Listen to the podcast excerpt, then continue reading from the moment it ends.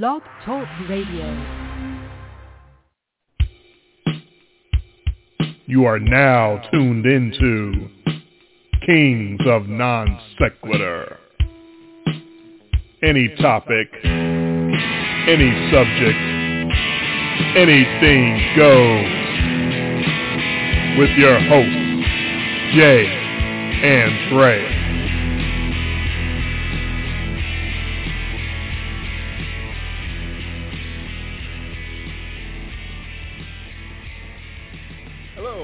In. You got the Kings of Non Sequitur. This is the off-season version of our regular podcast, which is called In Much Less Detail, the podcast. You are here live with us on a Tuesday night, June the 22nd, 2021. I'm Dre. He's Jay.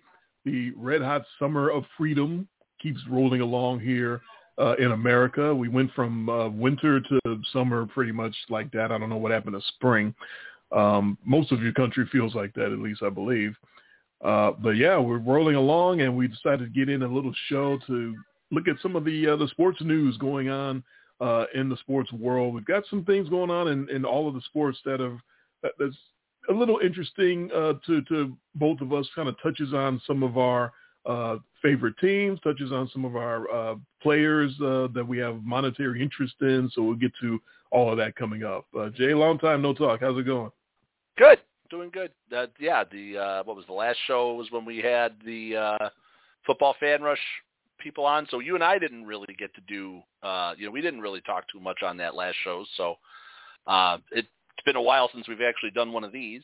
So there's, there's, I'm sure there's a lot to go over. A lot, a lot of things are always happening, and we're about, eh, we're about halfway. We're almost halfway through our summer now. And Well, I mean, well- as far as halfway through our off season, I should say, Right. you know. It's sort of we're- our summer vacation. You know, summer actually started yesterday officially. Uh, just to you know, you talk about the summer of heat, and I wore a sweater to work yesterday. Well, I said the in most of parts summer. of the country, Yeah. not all. We we we barely made it out of the 50s here yesterday. Well, yeah, it, it's always like that up there uh, where you guys are, up uh, almost in the Yukon. It feels like, but now down here in the mid South, oh man, um, one of the days that I got in the car after work and the thermometer said 103. Yeah, and I no, like, oh you can keep it. man, You can have that. You can you can. Air- keep, I've lived I've I've lived through it down there. I, I you can Yeah. have it. I, I don't want it. uh, air was so thick I could barely breathe. It, I mean, and I'm, it just came out of nowhere. Like it was going along in the 70s and maybe touching 80 every now and then, and then all of a sudden, whoop, 103. Oh, okay. no. not for me. Well, you're not meant, you're not used to it. You're My, not my that's it. right. My people aren't made for the heat. Exactly. Uh, yeah. So there, there's uh, there's a lot in sports as always. Um, I don't even know where which way you want it to start. There, there's some different directions we can take, and all I know is we're gonna look up and the arrow will be gone. Um, right, and we'll by the- also, and then we'll, and then we'll not have talked about half the things that you had in the show description. So you'll have to go back and edit it afterwards because these, exactly. these things, things uh, seem to have a life of their own. And it reminds me before we even get into anything, if you're one of those that listens live and doesn't know exactly about the podcast version, uh, it happens. You might be a new listener. If you are, welcome in. Thanks for, for joining us. Might be coming off of the uh, of recommendation from the football fan rush radio people. They uh, we always have a lot of fun with uh, Cass and Renard, and man, that last show was a real barn burner, um, and even got the last like 30 minutes chopped off. It was even longer than than you think. Uh, but yeah, it was it was a lot of fun. Um, but it, yeah, if you're here live and you you notice that we end after 60 minutes and you go, man, they were right in the middle of something. What happened to that conversation? Well, guess what? It continues. There is some weird thing that Blog Talk Radio does where it sort of allows us to keep recording for about another hour or so after the live show is over. So we've gotten used to that over the years. We call it our after show, and that's available on the uh, podcast version. If you go to Apple Podcasts or iTunes or anywhere you listen to your your podcasts and search for in much less detail the podcast, you would get the episode uh, in its entirety, the live portion that you're listening to now, and also whatever we record in the after show. That's only available in the podcast version of this show. But for the live portion, for the 60 minutes or 55 minutes, uh, you got us now live, um, and you can, of course, call in because we're live if you want to. Uh, our phone number, if you're listening live, of course, you're on blogtalkradio.com slash in much less detail. That's the only place to listen to us live on that website. The uh, guest phone number is on that site. It's uh, 646-595-4534. Uh, we're always open to callers unless you're crazy or got some sort of agenda. But of course, I realize I'm asking for it by pointing that out. But anyway, uh, we're open. We're you know we we discuss anything, we talk about anything, and uh, anything that's anyone on anyone's mind, you can call in and bring that up if you want. Uh, but yeah, we'll get into the things that uh, interest us and whatever comes along. That's why we're the kings of non sequitur. We'll just go from point to point to point, and, and we may get to the points that we want to get to, or we may not, because we're kings of non sequitur, and we just kind of do what we want to do. Um, was there anywhere you wanted to start specifically?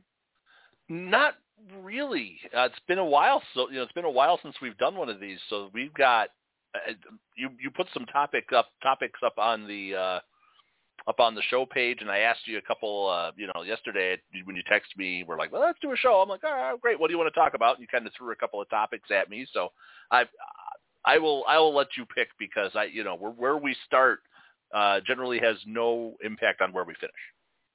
This is true. Um, the interesting thing that uh, that I've seen on uh, social media right before the show began was uh, what's been happening specifically to one pitcher tonight uh, in service of this new rule that uh, Major League Baseball has instituted. So I guess we'll talk about that. Um, Max Scherzer is getting a bit of the, the stop and frisk. He uh, apparently has been checked like no less than three times uh, during his start um, for the Washington Nationals. Um, so just yesterday, uh, it began the uh, situation where baseball umpires are now doing the stop and frisk to pitchers to see if they have substances uh, on their person, uh, on their equipment, in their hats or whatever that might help them uh, get a better grip on the baseball, get more spin on the baseball. And uh, there's, of course, info out there about that everywhere. Uh, MLB.com story uh, says that under the new guidelines, any pitcher who possesses or applies foreign substances in violation of the rules will be ejected from the game and automatically suspended in accordance with the rules and past precedent. Uh, that would be a 10-game suspension.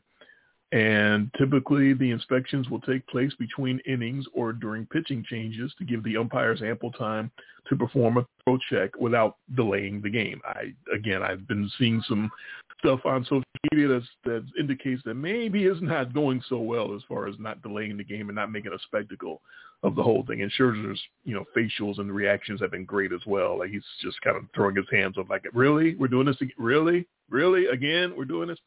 Um, so uh, your thoughts in general about the, the whole thing, about the rule and the, what what is the what is this in service of? What's the point and, and what's it going to look like in the future? Like what what what where's all this going? My suspicion is this is the knee jerk reaction to the fact that we've had something like 75 no hitters already this season. 77 if you count and, the seven inning ones.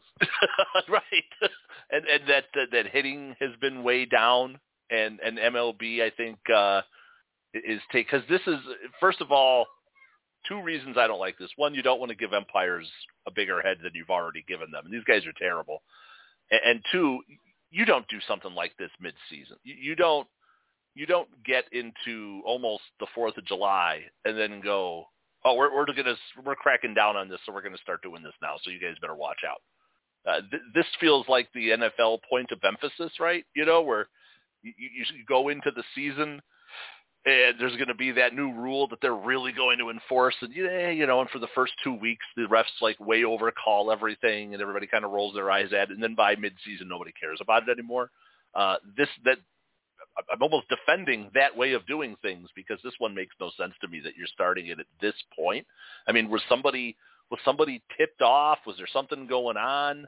Um, it seems really odd that we would get it this at this point in the season. And yeah, it sounds like it's been a spectacle a few times already. Already, just started yesterday.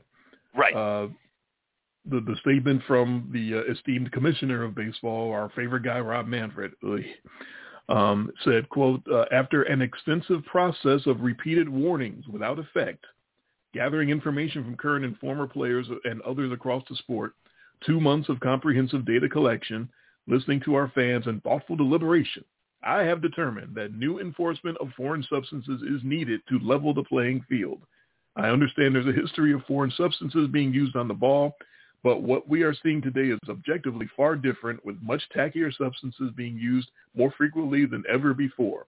It has become clear that the use of foreign substance has generally morphed from trying to get a better grip on the ball into something else, an unfair competitive advantage that is creating a lack of action and an uneven playing field, oh. unquote. so hitting sucks, right? The hitting sucks. these guys, well, you've got all these guys. Batting averages are way down. These guys can't beat shifts, right? No, no, you know. So let's try to uh, let's try to stimulate some offense. Uh, let's alter what all of these pitchers are doing. We've already had some injuries uh, come out of this, mm-hmm. So we'll, we'll we'll see. But yeah, this sounds like a reaction to the fact that you it seems like there's a no-no watch every other day, and I'm not yeah. exaggerating. That we're no, going to be I'm with you.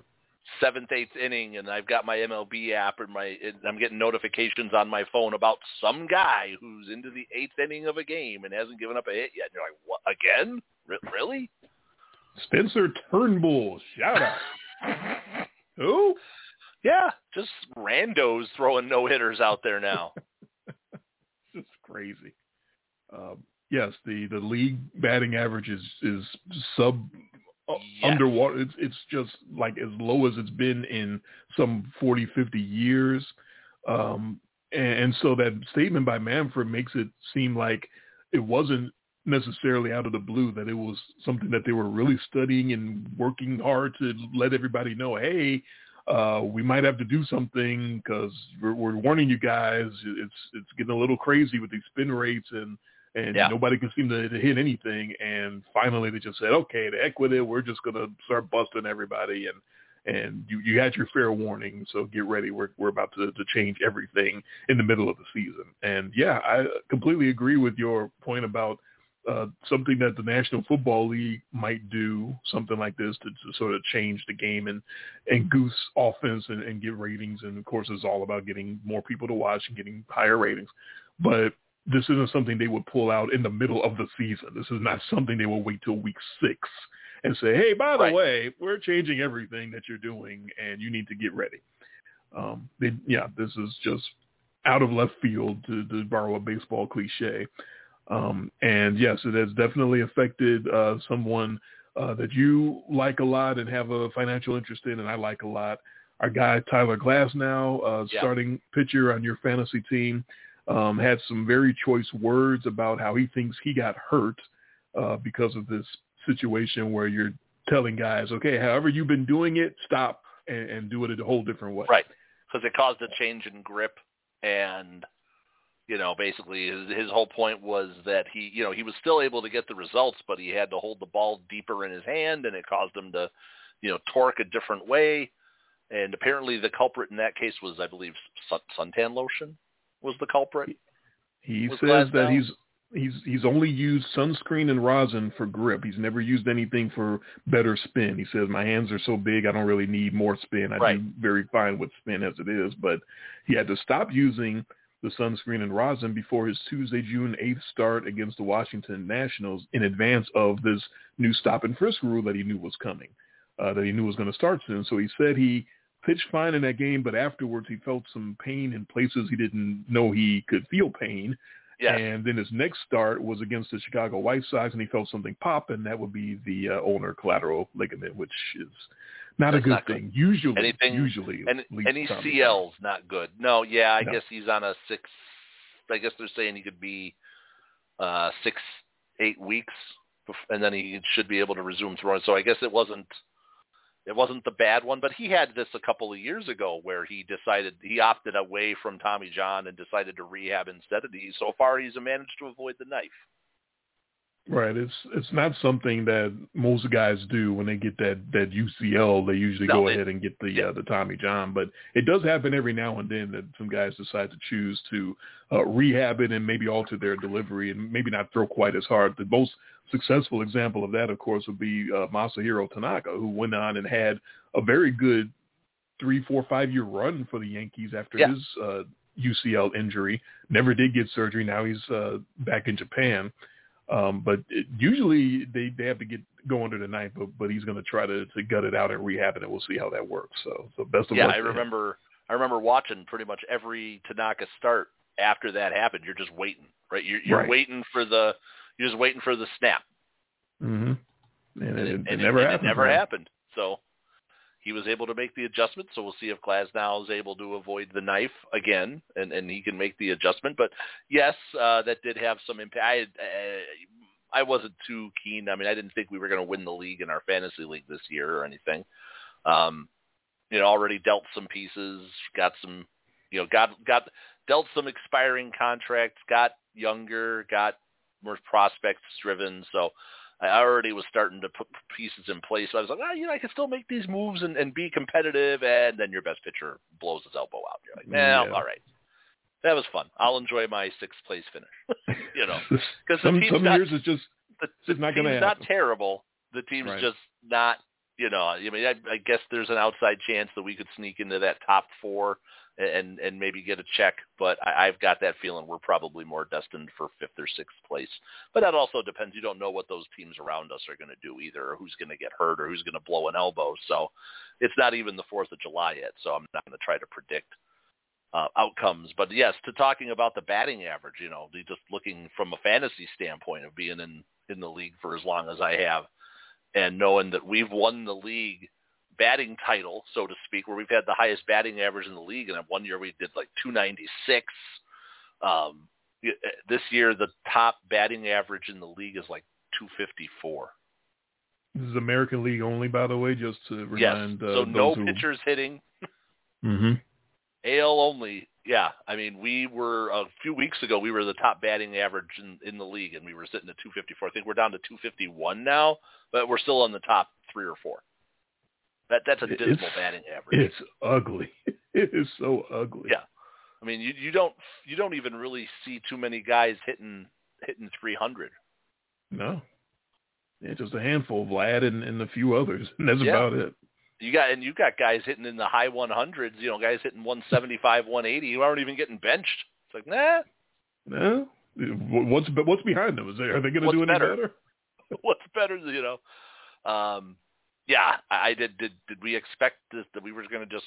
We're saying now that the whole culprit behind this is uh, suntan lotion. I know that it's not the whole culprit, and I, but I do see that uh, there have been. Uh, if you watch MLB Network, they, they'll put up the numbers every now and then of ever since the announcement of we're about to start the stop and frisk a couple Yeah. weeks ago.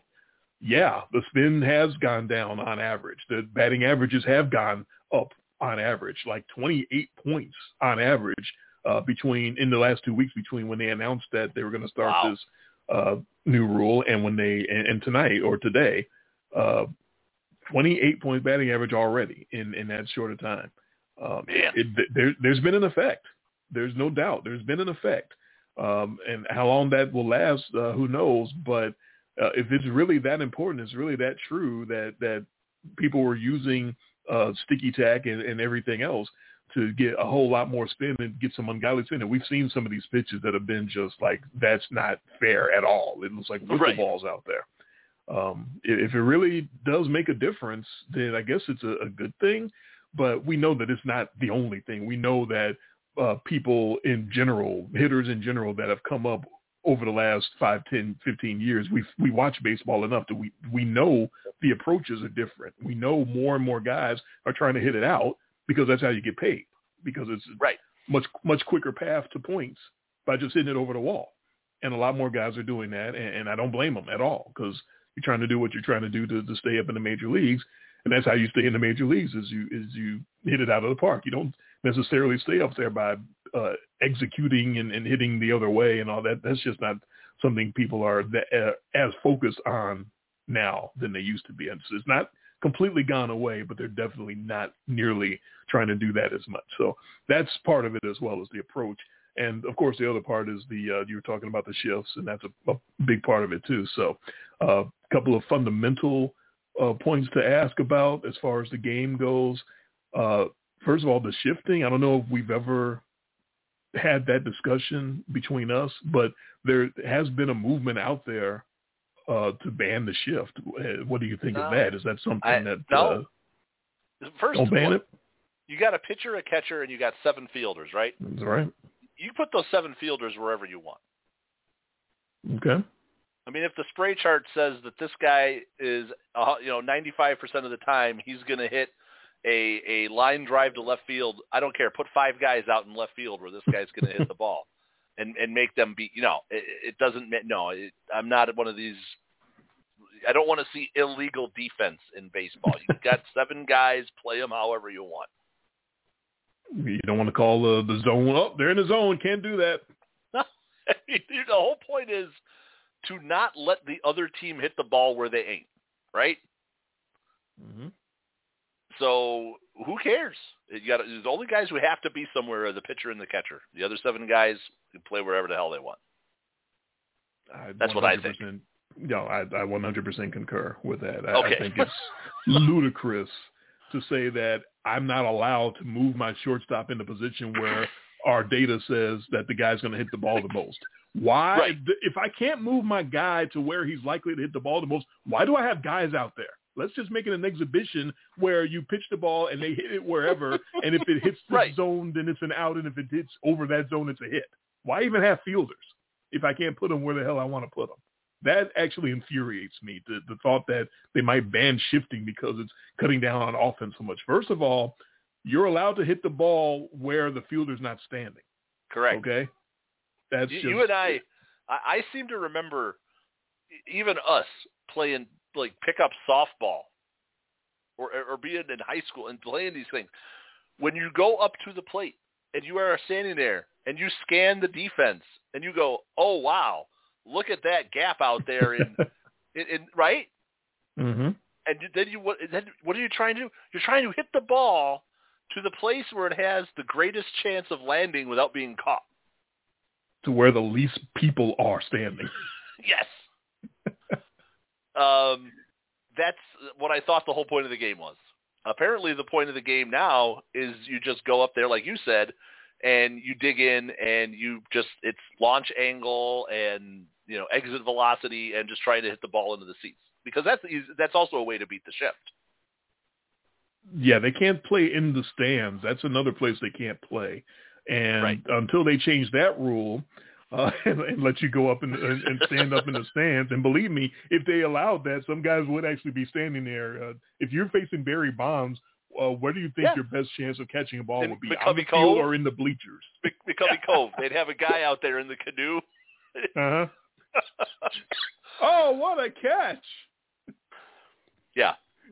Um, falling off the boat, but he made the catch anyway. But when you think about that, though, but if the if that's the guy's aim, and the guy's aim is he's going to go up there and he's just trying to launch the ball to his pull side, and you realize that if he doesn't get the ball out of the stadium, the chances are it's going to fall somewhere in this area, but he's going to pull the ball.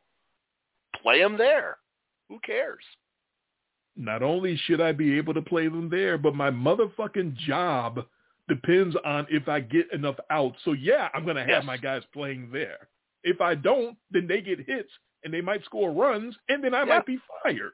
I mean, there's nothing. No. There's nothing. There's nothing better for when you see these uh, lefties up there, these big pull uh, lefty hitters, and they just crush the ball on a line drive, and the second baseman is standing about a hundred feet into the outfield and just catches it on a frozen rope. Yep. Only thing You better know. than that is is when it hits the ground on the grass out there for what should be a base hit, except the second baseman is playing right in front of the right fielder and throws him out. And yeah, that's that's beautiful. That's you got all this data. Some people are afraid of data. That's another part of, of why some people want to get rid of the shifts. Let's let's be honest. Some people are just scared of data. And, oh, analytics. Oh my God. Ah. And- You're ruining the game. Okay, if I'm ruining the game, then why is the guy standing exactly where the ball just got hit? How is that ruining baseball? Maybe the guy Oh, no. should try to not hit the ball right at the other dude. That was just luck. Anyway, um, so yeah, I'm glad we were on the same side of that. Um, I'll non sequitur off very briefly into the story of speaking of softball and, and hitting them where they ain't. Of the greatest home run I ever hit in pickup softball was one day randomly after years and years and years of pulling everything and not really noticing who was defending me or playing where. Um, I finally decided, it just kind of dawned on me. I got up to the plate, I dug in, I looked up, and it just, in a flash, it dawned on me that, oh my God, everybody just ran over to the left field side. And and just and you're just standing there waiting for me to hit it over there. There's nobody over in right field. Nobody, literally nobody. I think I'm going to try to hit it over there for once. I've never tried this. I don't know how well this is going to work, but I think I'm going to try to hit it over there. And I hit the weakest little dinkiest pop fly over Tim, the first baseman's head. Tim, the DC correspondent. That's right. It barely got over his head. All right, he's the first baseman. Let me repeat that. That's the first You know, if baseman. I remember correctly, anything that rolled past first base ended up in the sprinkler area. This is a long time ago we're talking. I don't. I'm not was, sure about the. There was a little area. concrete sprinkler area behind the first base. That's where all the balls down the right field went. Oh, I, I looked. I looked over there so little I wouldn't know what was in the right field area. But this one time, I decided to hit it that way. It barely cleared the first baseman's head, and I went all the way around the bases for a home run because nobody was over there. It took forever for somebody to run in and chase it down. And That's I right. wasn't Nobody a fast expected guy either. I was a little fat boy. You so, you beat the shift. exactly. I Oh, hit them hey. where they wasn't or where they ain't. Oh, hold, special special message announcement here for a second. Hold on. Okay. Hello. Hello. Can you hear me? This is, yes, this is Jason Goer here. Oh, stop. Oh no. Sorry. How's it going? Good. Good.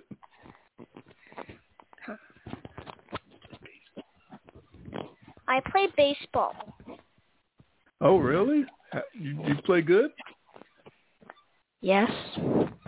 Oh, good. What's your favorite position? Batting. okay, that's good. I, I like the bat too. Uh, what about when you're on defense? Um. Catcher.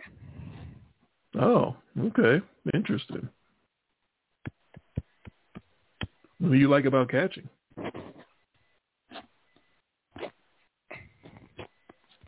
Huh. Goodbye. No. Hi. Go do what mommy wanted you to do. Oh boy. Ah, so if you heard any commotion there, that was the moment when uh, Grant decided to try to walk away with the head, wired headset on, and the computer starts tipping over. Oh no. Yeah, that was almost the end of the show. So Ooh. yeah, No, they're, I- know, I summertime. So it's summertime, so they get to stay up a little later now. So yeah, he uh, we, he he's got one more uh, one more game of baseball left for his uh, first foray into uh, it's not even little league; it's like pre little league baseball. Right.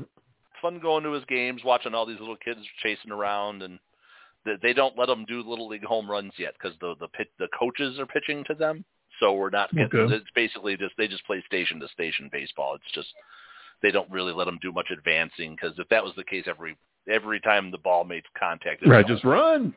Run. yeah. Although his team's Keep getting running. better, it's like today they were actually making defensive plays. Most of those defensive plays were the ball gets rolled over weakly to first base and then the first baseman steps on the bag.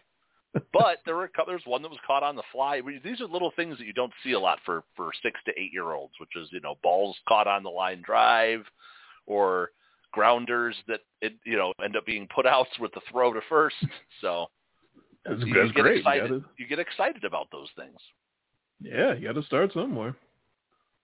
I, I stumped him Oh, though with the question uh-oh. about what was. I, Uh-oh. I, I think round two is here. okay. Hello. Hello. Hi. Hi, Tranny. How are you? I'm good. You're in your summer vacation? Uh huh. You having fun? Good. What you what you guys been doing? Um, we've been going out to eat a lot, Okay. kind of. Um, I got my new phone today. Oh. Um, we've been playing Fortnite. I've been taking Yeah. and I've been taking guitar lessons. oh wow. Okay. Yeah, I saw a picture of that on uh, on Facebook. You've uh, they put a picture of you playing the guitar. That did you how you getting good at it? Mhm. Good. I, I never learned how. I wish I, I learned how to play the guitar. Good to hear you guys are getting out and, and enjoying things up there. Mhm. Bye. Bye. Uh, okay. Yeah, side effect of summer vacation is they get to stay up later. So they're they're starting bedtime now. Okay, that's good. I'm, I'm glad to hear from them. I haven't heard from them in a while. Okay, where were we? Uh, where were we? We're, we're Um, beating the shift. What were we talking about again?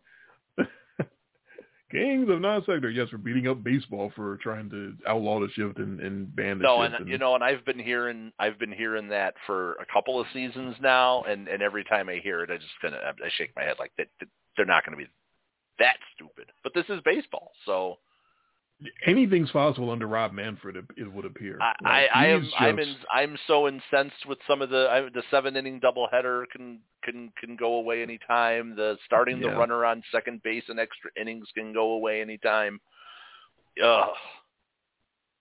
it, it does leave a bad taste in your mouth when you're watching a great like pitchers duel and it goes into Uh-huh. the tenth and all of a sudden there's a man magically at second for no reason and you know one base hit and you're already uh, breaking up the the shutouts or the the well pitched games and it turns into a carnival and it, it just it, it's not baseball. It's just not. It, it's basically a, a hockey shootout or a soccer shootout. It's it's it's a bastardization of the game and we railed against it when they first implemented it Yes. and it, it hasn't gotten any better.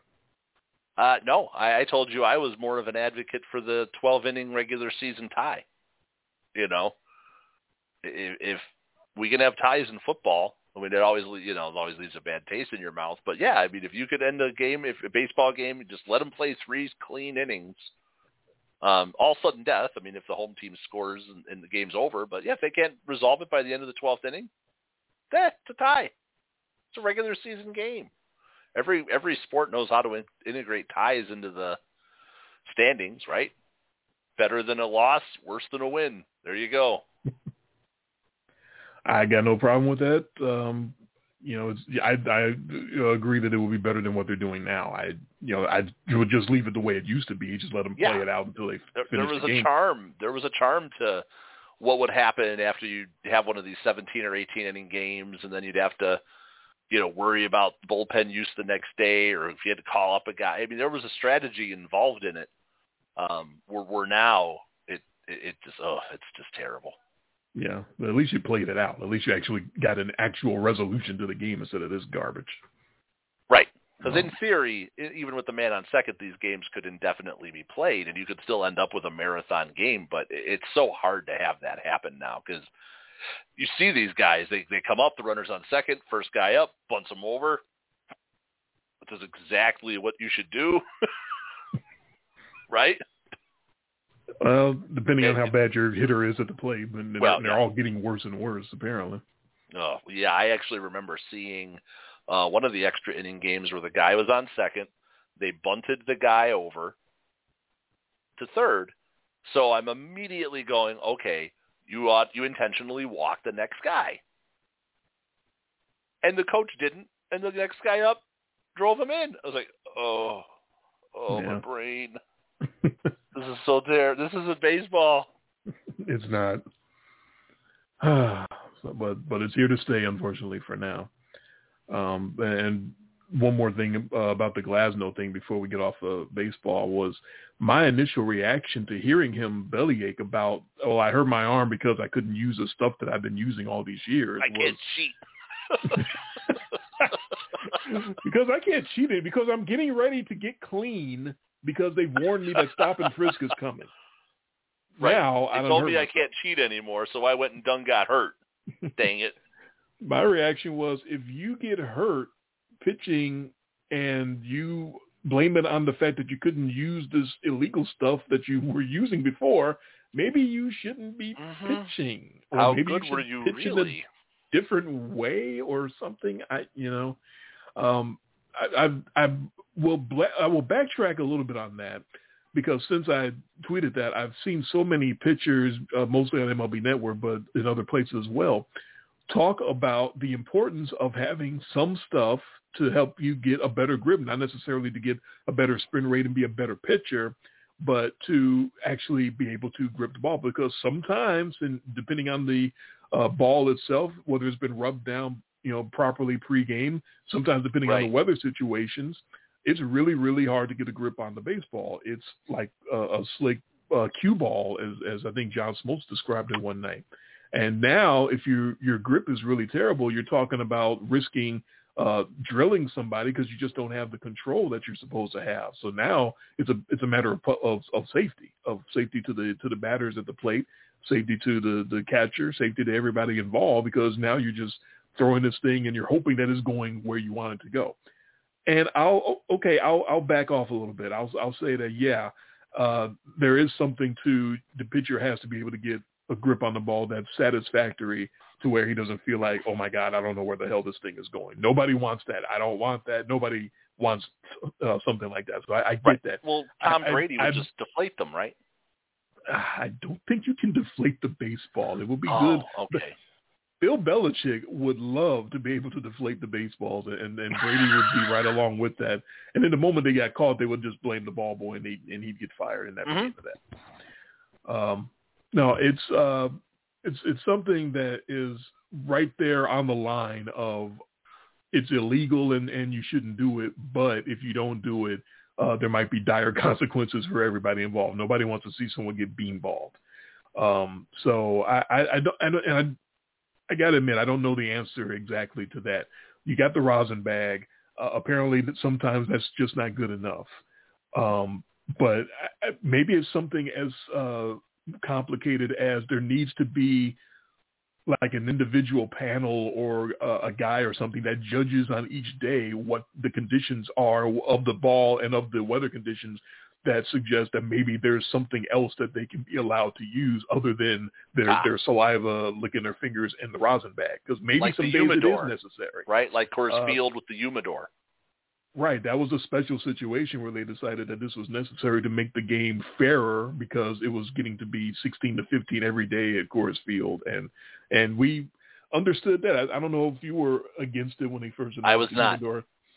I was. I was like, what are you doing? I mean, it's, you know, that's, that's the conditions. You're in, you're in Colorado. You're playing in mile high. That's how it's to, ha- you know, you got to deal with that. That's just what you got to do. But, uh, when, once I saw that it wasn't, just completely blowing things out of proportion. Because my fear was it was going to go from 15-14 to 2 to 1 every night. And I was like, no one wants to see that. Um, and it didn't do that. They, they, it, it, it did act- actually make it more like a regular game. You still see 9 to 8 every now and then, but it's less often than it used to be. It, it's more like a closer to a regular game than than, Right. than it was before. It just, so I, it I just get takes that. me.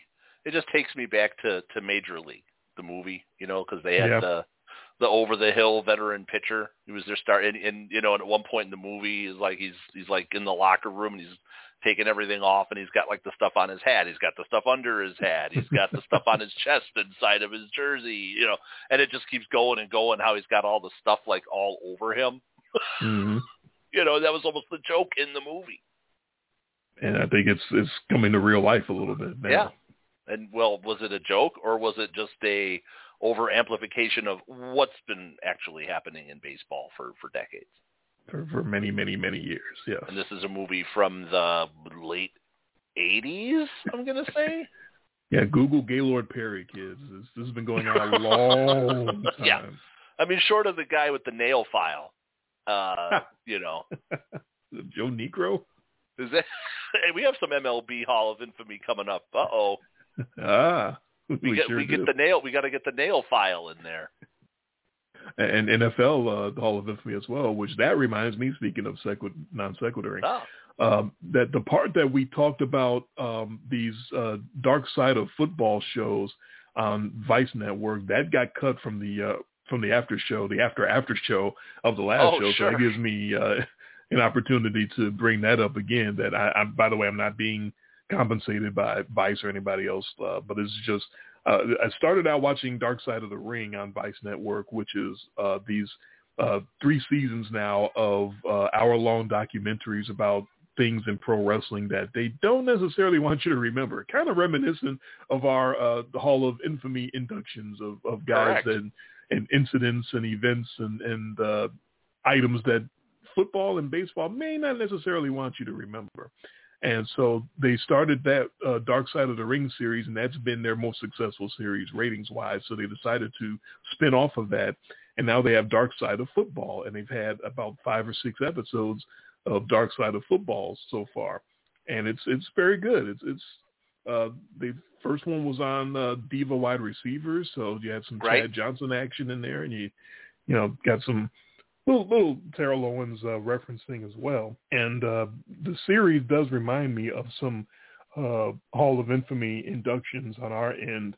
Um, what I uh, the one episode that I saw that definitely uh, referenced one of our Hall of Infamy inductions was the uh, documentary about the Oakland Raiders and the well the Raiders franchise because they were Oakland and Los Angeles and Oakland again and now they're Las Right. Vegas so they so they cover the whole uh, franchise and in the middle of the episode they talk about the one wild guy defender that was an outcast and an outlaw that they uh, brought to the Raiders and really put them over the top and helped them win a title and made a big difference um, on the field and off because he was such a wild man.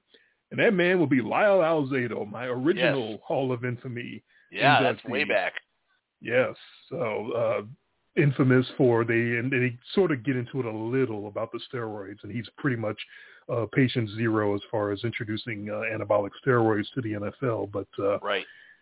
so it's a it's a real good series for things like that. If you're into the uh, the darker side or the side that people don't necessarily want you to remember, um, so it- it's fun to see that there's going to be other uh, Hall of Infamy tie-ins that that come up in some of these episodes. I'm absolutely certain of that. Uh, there definitely was one in the, uh, the Cleveland Browns episode, which was entitled "Why Can't Cleveland Win," which is a great title for uh, for anything Wow. really. Uh, so uh, when I see the when I saw the piece on on Johnny Football and and he's doing the money sign going across the stage and he gets drafted and all of the, everything that went into him and him uh, running around. The, the highlights are the beautiful thing about that is watching him just running with his head chopped off, running around like a chicken. Where do I go? Which way do I go? What am I doing? What am I? The the stuff that we saw on draft day, the same highlights that we both said, oh, that's not gonna work in the NFL because they're going to murder you, and that's exactly what happened to Johnny Football. So. Uh, he's not in the Hall of Infamy yet, but he is absolutely going to be someday, and that's definitely going to be a, a, a Hall of Infamy tie-in when that happens. So things like that, a lot of things uh, in those in that series. Uh, it's uh, again Vice Network. Um, those episodes are on demand if you got uh, cable. Um, just look them up. Dark Side of Football, Dark Side of the Ring as well. Another great series. Uh, I highly recommend both. So uh, is I- that our lead in to the uh, is that our lead into what we actually is uh, our bread and butter, which is the NFL? Because I know you wanted to talk about the big trade, I sure did. Uh, especially was, how uh, much that impacts your local team. and how much it impacts and my team. your favorite team. Yeah. That's right. So, So the double tie-in there. Absolutely, lots of uh, NFL unhappiness uh, in this off season. Lots of trade demands. Lots of rumors of trade demands. We can't, you know, we can't say for sure if Aaron Rodgers or Russell Wilson have actually made trade demands because we haven't heard it out of their mouths. So technically, if their agents make a trade demand, then they really didn't make a trade demand. The agent did. So you know the, right. the technicality. Got to leave the door open because I have a feeling for both that they're both back where they started. That that's my bold I, prediction. You know, the the longer the uh, the off season goes on, the closer we get to it no longer being the off season. Uh, the more I'm I'm afraid that you might be right. And I, as a Bears fan, I was very much looking forward to the big uh, the, the big Aaron Rodgers trade coming across the screen, but hasn't happened yet, and I don't know if it's uh, imminent or not. Uh, but we do know that uh, Quintorris Lopez Jones Jr., or uh, Julio as we know him, we know he made the trade demand because he went right out there on TV and said, yeah, I want out of there. Uh, and that was uh, where Shannon Sharpe on uh, May the 24th, uh, Sharpe, who's uh, hosting a talk show on FS1 called Undisputed, uh, was having a phone conversation about the, the trade situation and everything that's going on with Julio Jones.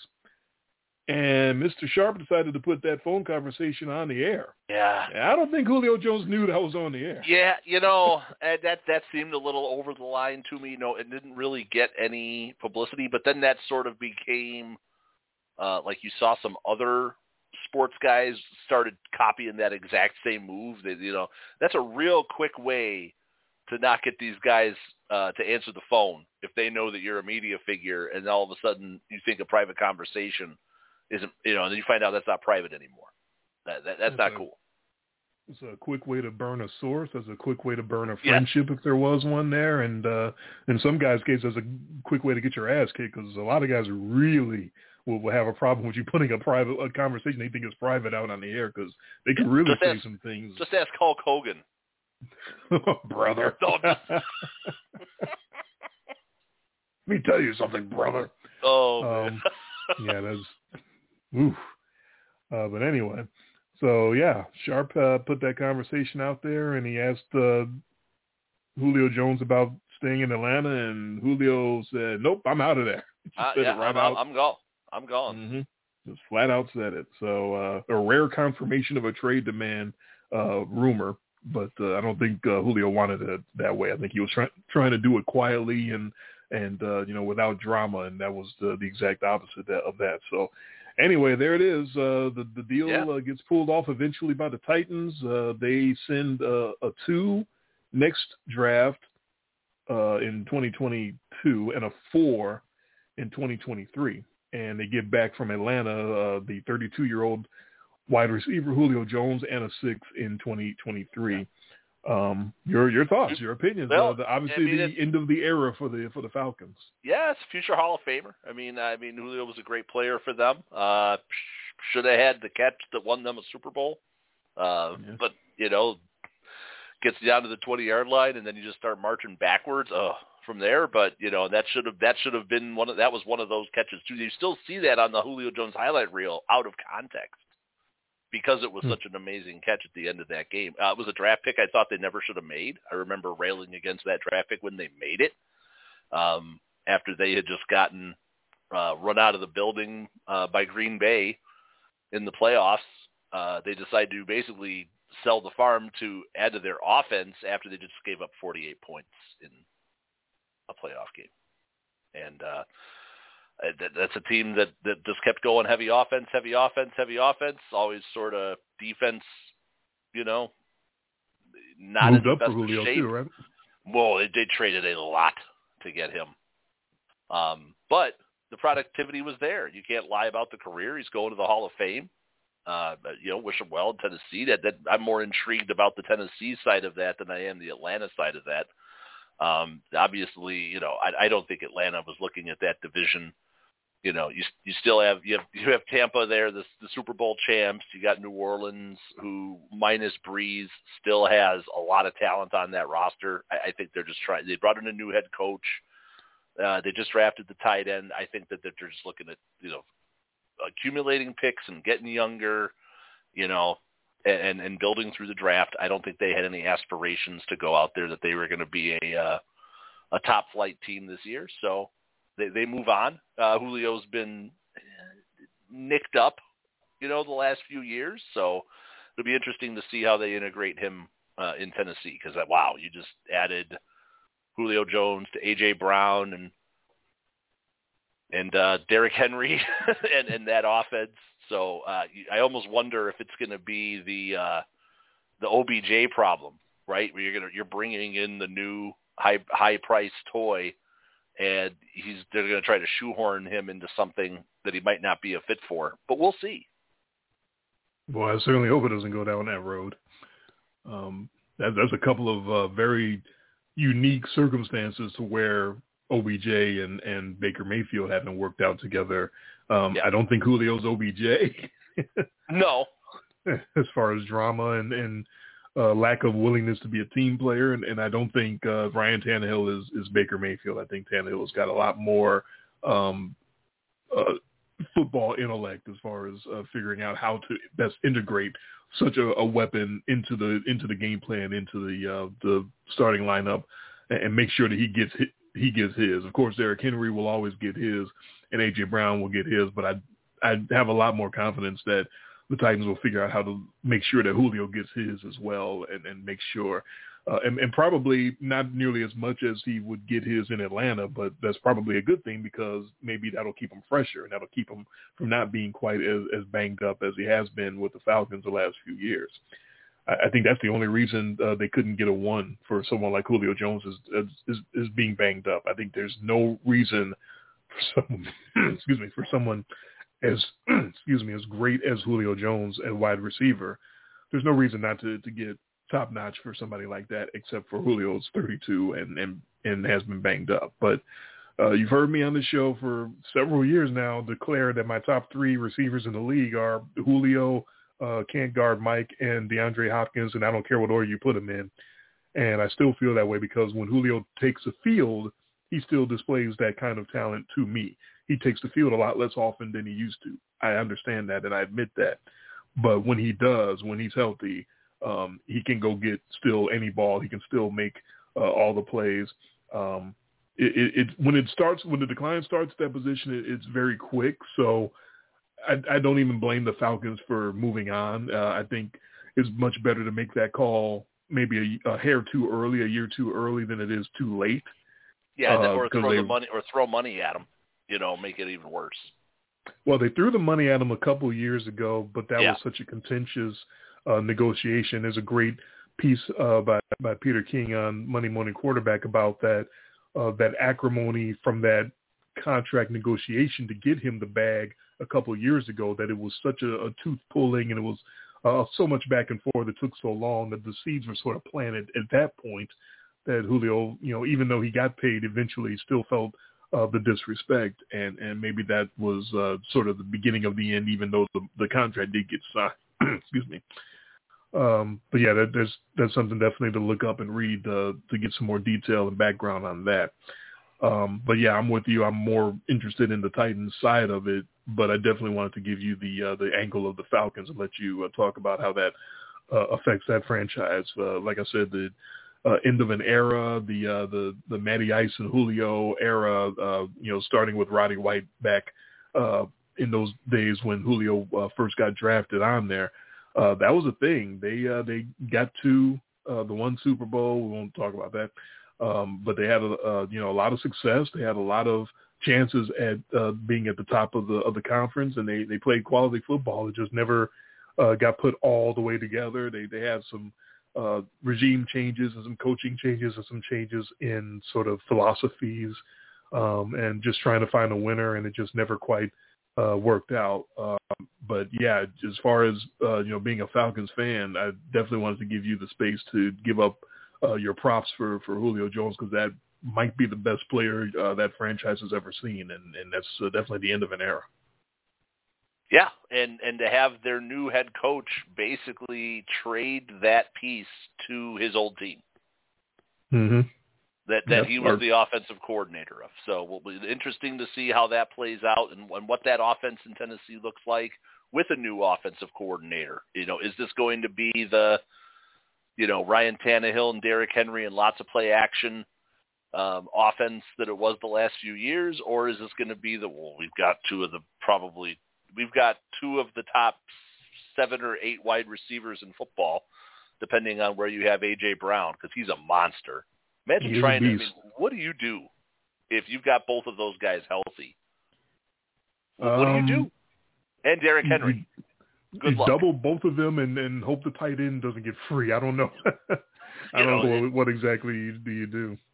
Um, That's you know this might be the season that that that could make or break Ryan Tannehill.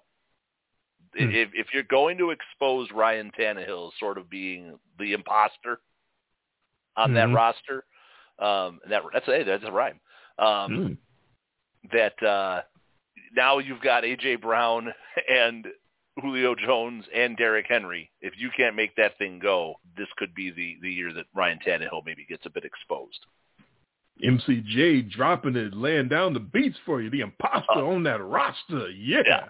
And, and, and What's also, you know, yeah, and I'm putting, I'm, I'm also putting Ryan Tannehill on blast. Yeah. Word to your mother. Um, no, it's uh, it's definitely going to be uh, a situation to watch as far as uh, what's going forward for the Titans if they if this doesn't work out, if this doesn't succeed, because you, you're kind of running out of excuses. Uh, a little bit like what the the Baltimore Ravens have going. They're adding pieces Yep. on their offense, um, and we all know how I feel about Lamar Jackson. That they're I think they're adding those pieces to take the excuses away from him uh, to eventually say, hey, we, we we did all we can. We got uh, you know we got you more weapons. We got you uh, new philosophy. Coordinators gonna try to get you to air it out some more. So you know when he puts in his four for twenty clunker uh, for fifty yards and and two interceptions, uh, you know what are you gonna do then? You know so yeah, it might be a something to watch for both of those guys this year. Uh, sort of a make or break situation. I totally agree with you on the Lamar Jackson thing that they keep going and getting these offensive pieces, and you keep going back to the guy throwing the football, going, uh, is this the is this the vision that we want for this team? Because you can go and get all the weapons, but if you don't have anybody to put the ball where it needs to be, it's going to be a long season. Yeah, so we're rounding that corner. We're getting ready. The the training camps are, are going to be opening up, and Yeah, we're going to get the, the ball Almost rolling. in, almost into July here. Yep. So Um, how much time do we have left in the live Yeah, three minutes, Three whole minutes. What what can we talk about in three minutes? Hmm. not much. Um, not not too much. Um, well, I'll I'll get this out of the way. Um, I don't know if you're going to have too many uh, thoughts about it or, or, or whatnot, but a uh, bit of a uh, historic moment in the NFL yesterday uh, as the person to uh, come out of the closet in, in Pride Month, uh, so very uh, apropos. Uh, but it's a Raider, uh, Carl Nassib, the uh, defensive end for the Raiders, uh, veteran. So he's been around. So it was going to have to be something like that, where it's a guy that's been around forever and says, "Okay, you're not kicking me off the team because I'm a I'm a I'm a veteran. I'm a you know leader of the team. You're not going to uh, try to ostracize me like you did Michael Sam." Um, so now what? Now I'm I'm out, and what can you do about it? You're, you're not going to be able to. So so, of course the reaction is going to be, "Oh, we're so proud of him. We- We're so happy. We're we're glad." You- You're not going to get the guys saying what they really want to say right now because it's a uh, it's a league veteran, so you can't really do that. I'm still mad about Michael Sam myself. If you uh, remember back when he was drafted, SEC Defensive Player of the Year at Missouri. Right. Last all the way to the seventh round to the St. Louis Rams at the time in St. Louis.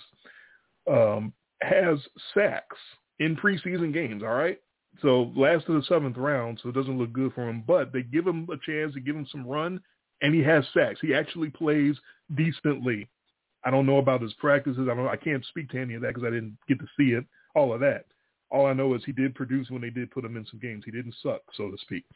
Um, so he actually did something. Still can't make the team, and then doesn't get another shot. That's bullshit. I'm sorry. That there's no way you can tell, tell me that that wasn't uh, because of the, the the whole gay thing. So, congrats to uh, Nassib to excuse me to be able to do that um, as a veteran, and now you you know you, you just got to deal with it. You know, good luck. There- There's going to be some things that happen during the season uh, on the field, I'm sure, uh, and maybe some things off the field that may be you know unseemly and, and untoward because you still got a lot of homophobia, and you're going to have to deal with that. But uh, that's the best franchise for it as well. The Raiders, they they love sort of pushing the envelope and uh, putting up first, you know, first black coach in Art Shell.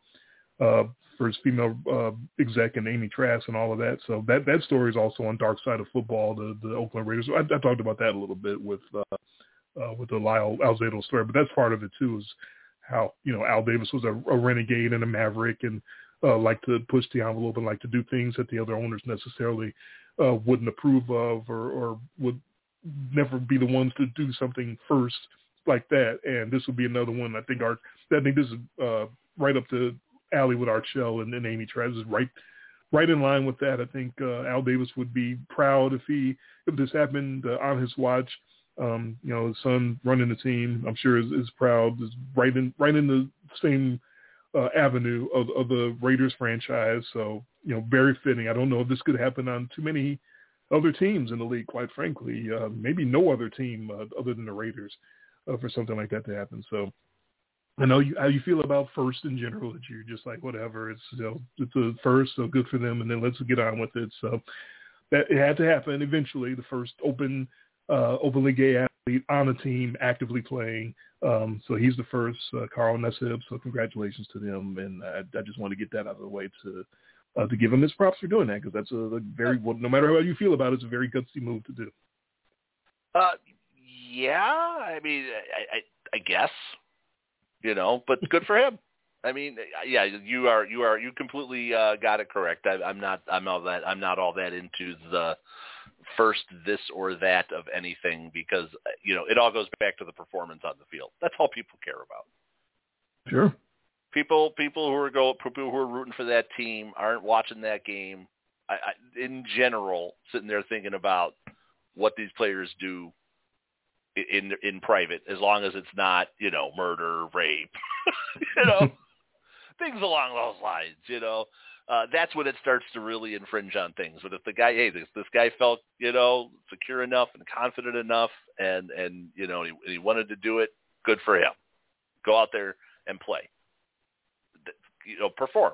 But that's that's that's going to give you the most validation no matter what you do off the field just, well, just you know, and, and and I don't think that there's going to be a whole lot of of blowback within the game. I think this this guy's safest place is going to be in the brotherhood of of the team. I, I, I guarantee you, his teammates know. Sure. You know, and that's that's what you hear from a lot of these guys. Um, is when when they all get sort of individually asked, like you know, if if you know, these guys are like, oh yeah, there's plenty of oh, guys. Yeah, we all, yeah, we all know. Yeah, we all know. You know, yep. you know, this guy was, this guy was. You know, they don't go out and out each other, right? but but they know because you mm-hmm. can't be in that situation where you know where, you, where you're basically living with these people for God, you know, half the year, and and, and these people, you know, they, they they're all they're, they're friends. They go out. They they know. So I, I don't think that this is going to be something where he's going to be targeted on the field. I'm I, I worry more for the, the from the fan abuse. Yeah, there's going to be a lot of that, especially on the you know. But that's you know, you, you you can't stop that. You can't stop people from being, you know, letting horrible things out of their mouths or, or, or having horrible things in their heart. You know, you just hope that as things progress, there's less and less and less of that, but it'll never be zero. And good for him. Now go play. Don't don't don't don't become a footnote of being like I said with Michael Sam, the first gay guy to get cut.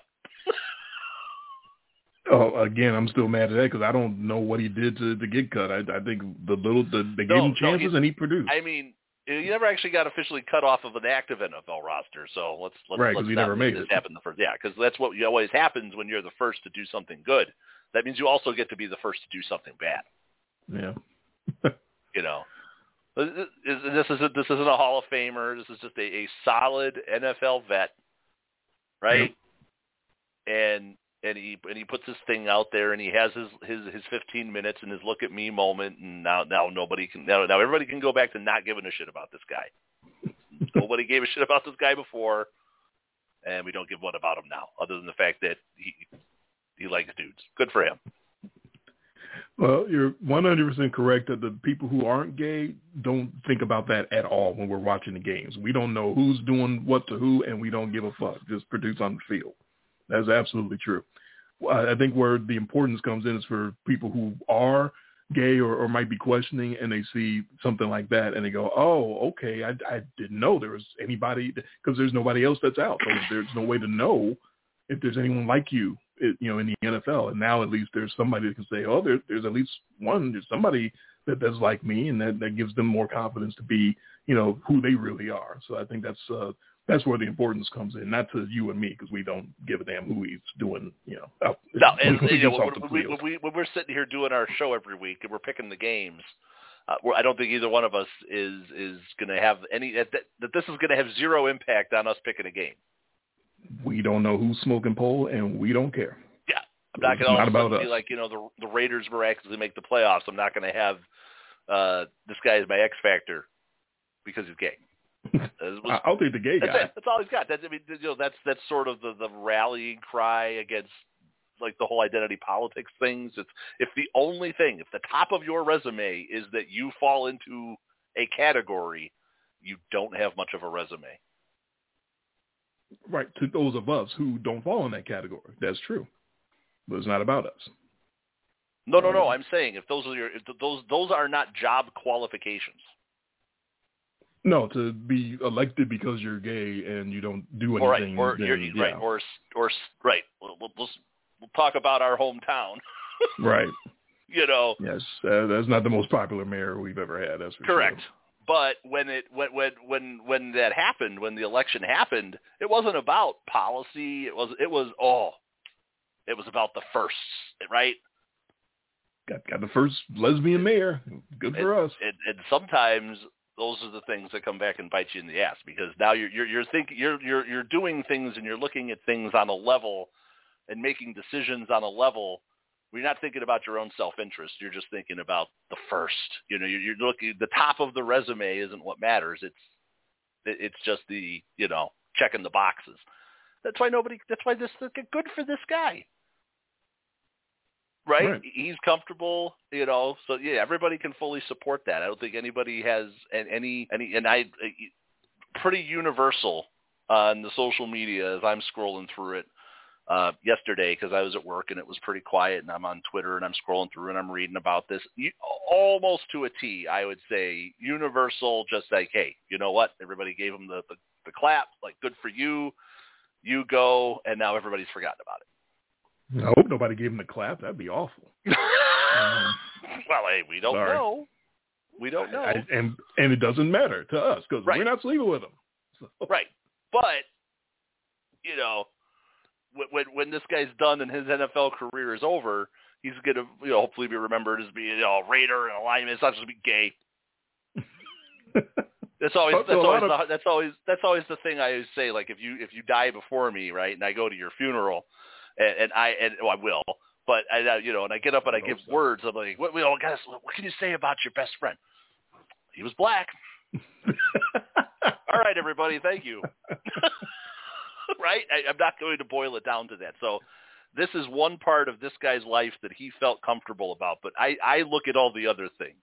Uh, you know, I, when you when you want to look at somebody, and you want to judge them on everything, and you want to look at you know, we're talking specifically about the football side of it what what are we what are we looking at? You know, he's a defensive lineman. You know, it's production, it's sacks, it's pressures. It's not. Oh, he's gay. Give us, you know. A, a lot of people are going to look at him as that from now on, and that's just that, that's part that's, of what you know. That's a, right. That's a small is. way that's of looking at it. That comes with the territory. Yes, it's a small way of looking at it. You know, and it, it's but I, I don't think either one of us are going to be that you know, we're not we're not overly like small minded, you know. I mean, sure we can be small minded about things, but when we look at it from, I remember having all the conversations when we did the whole Michael Sam conversation. I think we had almost the exact same conversation. Yeah, pretty much. I just was like, great, go play. you right. know, go, go go earn your keep. Go play, help your team win football games. Same thing with this guy. He's obviously done it already. Um, you know, he's he's a veteran player. He's a starting player. You know, so it's not like this is you know now and now if he just gets unceremoniously cut in the third week of preseason, where you and I are having another conversation, or if he gets traded. Wait um, a minute. Hmm. Hmm. Hmm. Yeah. but no, if you just go out, do your thing, production. Um, I, I'm not looking. You know, I, I I hope we don't get that Sunday night game where we have to listen to like Michaels and Collinsworth shoehorn this kind of stuff in when he like makes a play. Hey, Al, you know he's gay. oh God.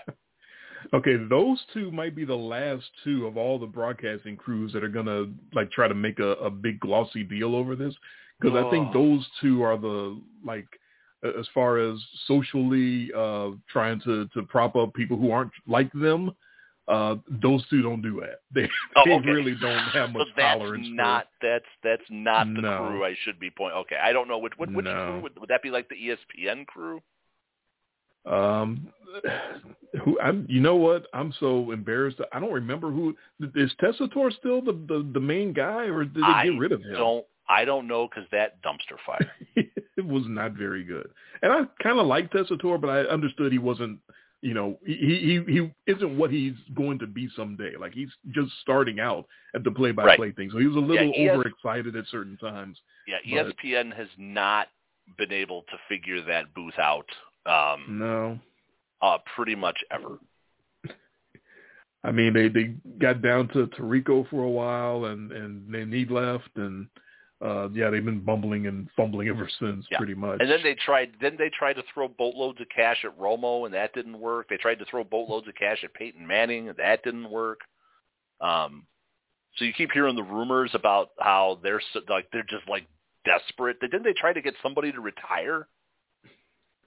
think so. Uh They, I remember there was the rumor that they threw a boatload of cash at somebody who was still actively playing in the NFL. right.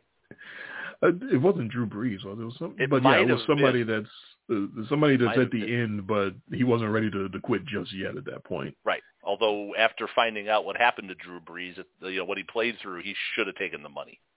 Yeah, well, I mean, if I was ever if I was ever that high of a level of player, I I would really Man, find it hard to They'd be, stop playing they'd be too. they'd be dragging you Yes, off the Yeah. field. Yeah. exactly. You're like you're like I- Dennis Quaid in any given Sunday. like your brains are mush. They're dragging you physically off the field. I will play. I will be Bartolo Colon. I will play in the Mexican League. I will pitch until I'm 80 years old. Just keep letting me play. It's just it's I'm like not just making need that up. You need that smack, man. You just Put it right in my veins. And I'm not making it up. Bartolo Colon is pitching in the Mexican League this year. Oh. He, he he actually is. I just think Um, it's funny pitching- that you not pitching bad either. completely like knew my reaction to these firsts of anything. I mean, we've been doing this for we're doing the Yeah. podcast for eight years. Yeah. We've been best friends for God. I, I don't even want, I don't want to count how Uh, many years. 30, 30 Oh. 29, 29? It's No. more than that. It's, it's 39, been more than that. 39 Yes. years. 39 Yeah, years. that's why I didn't want to count. Um, yeah, so it's not. It's it, you know, and it, I don't. It doesn't. It does. I'm sure it sounds callous, but it's not meant to be dismissive, right? It, it's just. It's it's meant to be more of a like, okay, but let's worry about the important things. Let, let's not lose sight of of the things that matter. You know. I I, I kind of get it. I just try to look at it from their perspective more so than mine because mine doesn't really matter. But Yeah. you know, I'm That's trying fine. to when when when he does something like that, I'm like, okay, so what would make him want to do that, and what would you know, what goes What would make him want to do what? to, to say that publicly uh, in the situation that he's in as a pro athlete, which is can which couldn't cannot be easy. I, I don't care how much your teammates support you, that cannot be an easy thing to do. Uh, so that's why I, I have the respect that uh, you know to do something that gutsy and, and to take the abuse that I know he's going to Right. take uh, for the rest of his career and then for the rest of his life after his career is over because now he's got you know for 30 years he's got to walk down the street and hear people whisper and say things about him uh, you know after this so yeah I, I don't know if I could do it if I was uh, if I was gay I don't I really don't know if I could come out while I was while I was playing because Yeah. that's just Well, this is probably not the guy that you want to physically one-on-one confront about it. That would well no you're not going to walk up to his Cause- say you yeah. Because the guy beat your ass. yes exactly Right. This isn't the punter. but he's got to. That's why I said he's got to hear that behind his back everywhere he walks for for the next 30, 40 years. So they're not going to say it to his face unless they're You know. Yeah, we'll see. We'll see. It's 2021. Things are. Uh, fortunately, the the Raiders will not be playing any games in Birmingham or Pensacola. Uh, you know, Yeah, but they're still still got to go to Jacksonville and Atlanta or and, or and or, Houston. Or Meridian. you know, yeah, I know. Yes, they will still have to go to Jackson. Jacksonville's a good one. Um, uh, Jacksonville, New Orleans, anywhere in Nash- Texas. Nashville, um, anywhere in Texas. God, Uh, yeah, I honestly, I, I don't. I, I think first of all, you do it now, so we're three months away from the season. You, so many less people pay attention to this, so I guarantee you it's going to be completely missed. Unless, guess what? You're going to have to sit through the primetime shows and the uh, pre-shows, and you're going to have to get the the the expose and the, the human interest of all the stuff I don't watch anymore, which is probably why I still can somewhat enjoy football. Um, I don't watch that's either. I'm sure that's all going to get rammed right down Yeah. people's throats. Yeah. So yes, there's going to be that side of it too, and this guy knows that, so he's opened himself up to this. right? No, Fox and CBS and, and they'll all get that that 15 minute piece on on the pregame show. uh, Yeah. whatever week that they're the the the featured act. That yeah, that's for sure. Right. When the Um, NFL week nine or whatever decides they're going to have like Pride Week and all the teams will have rainbow helmets. and- We're doing that already this month. It's, it's Pride Uh, Month. The, the NFL logo has been in rainbows on their uh, social medias, and every other, really every league has been in, in rainbows Yeah. like that. So they're they're all jumping on. They're they're all Oh, Pride man. this week, this month. oh, okay. July first, Right. gone. None, no pride. We have no pride. Correct. From gay pride to no pride. That's right. That's is why I'm, you know, it's why that's why I still always tell the story about why I never made the point to put the American flag out like everybody did after 9/11, right? Yep. And people are like, "Well, how did you?" Yep. So 'cause someday I'm not going to put it out, right? Yep. So that's the whole point with any of any of this stuff that's going on. It's like, it's great, it's great that you want to celebrate it, but it, I'd rather integrate than celebrate. If that makes sense. Oh man, MCJ's dropping bars tonight. Do you like that? Man. Yeah. Man, mm. Rather integrate than celebrate. Uh. you say it so much better. well, because I'm, I'm black, I'm made for this. That's why you have to drop the, you have to drop the beats for me, and I, I just provide the inspiration. Oh, you're beatboxing, man. I got to go get Grant up. Oh man, I gotta I, go get. I. I gotta go get. I gotta go get Grant because he always tries to beatbox. It's, it it sounds it sounds so white. He's, he's such he's such a white kid. I mean, he's he he's white. I mean, he can't He is. help it. That's He I is. mean, that's what. Yeah, that's Yeah. I- I- when I sit here and I talk about my son, I, I do make it a point to not have the first thing I say about him is he's white. he's white. but but he identifies as white. That's the important thing. If he identified as black, then you'd you really have a problem. I, I don't He'd know, uh, Rachel Dolezal. but that's okay, right? It is to her. I, Well, she, I, she didn't ask me. She didn't you ask. can identify as whatever you want. She didn't ask my opinion. This is what we're telling people now. They can be whatever they want to be. You want to be black, go be black. I mean, you can be a, a woman or a man or whatever. You just got to get the necessary surgery, right? Uh, not even that anymore. Oh, just identify. Now you just I- have to identify. Okay. I, I was born a boy. I don't care what my body parts say. That that's how I was born.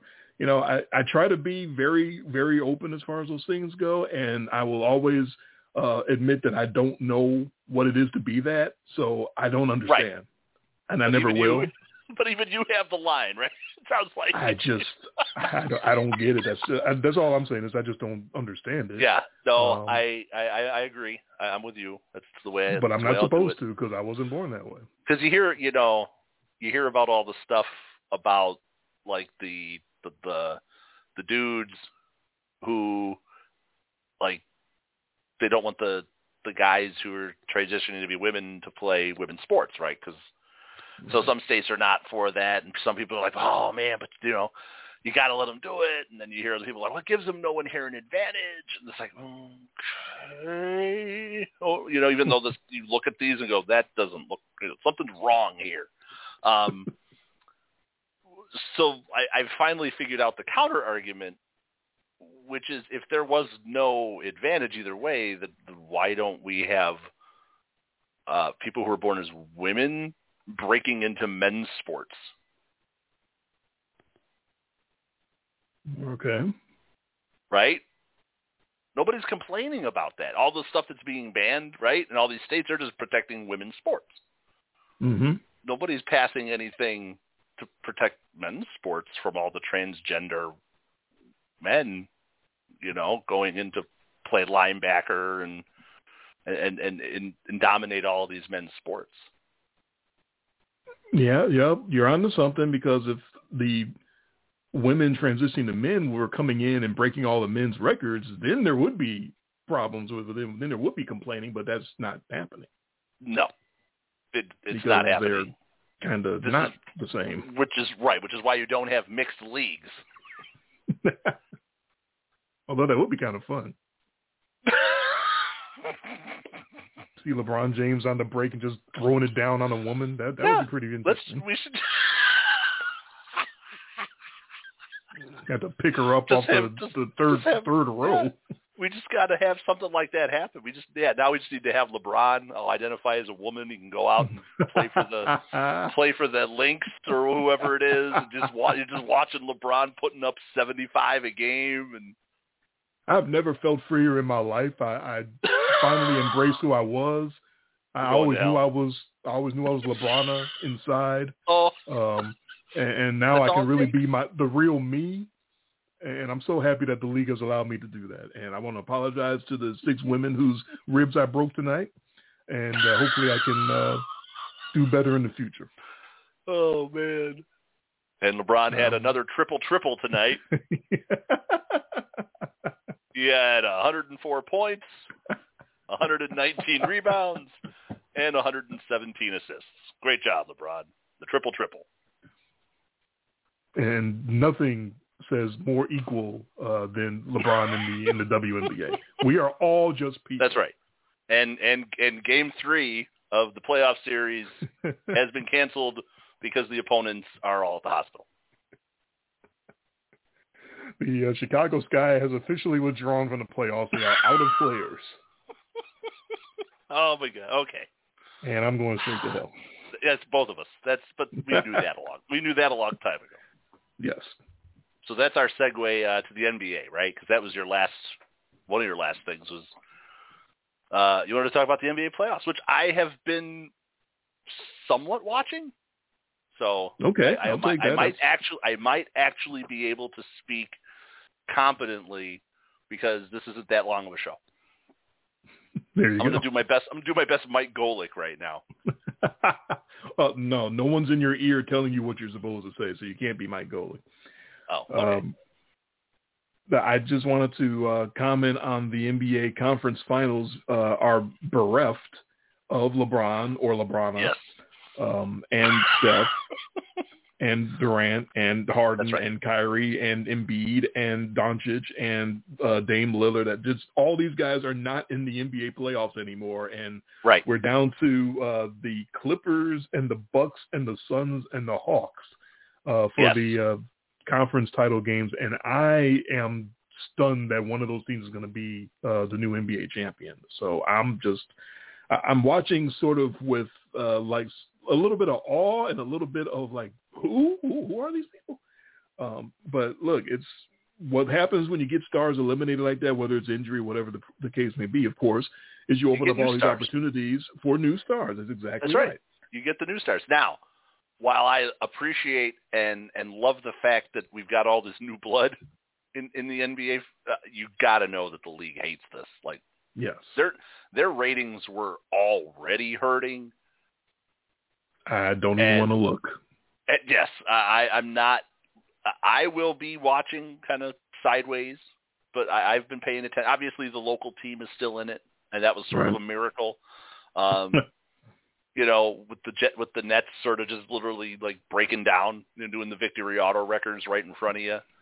Um, and Kevin Durant just tried to literally throw the whole team on his back, and just just just his shoe was little too big. like if his shoe just wasn't so big, right? His toenail was on the line.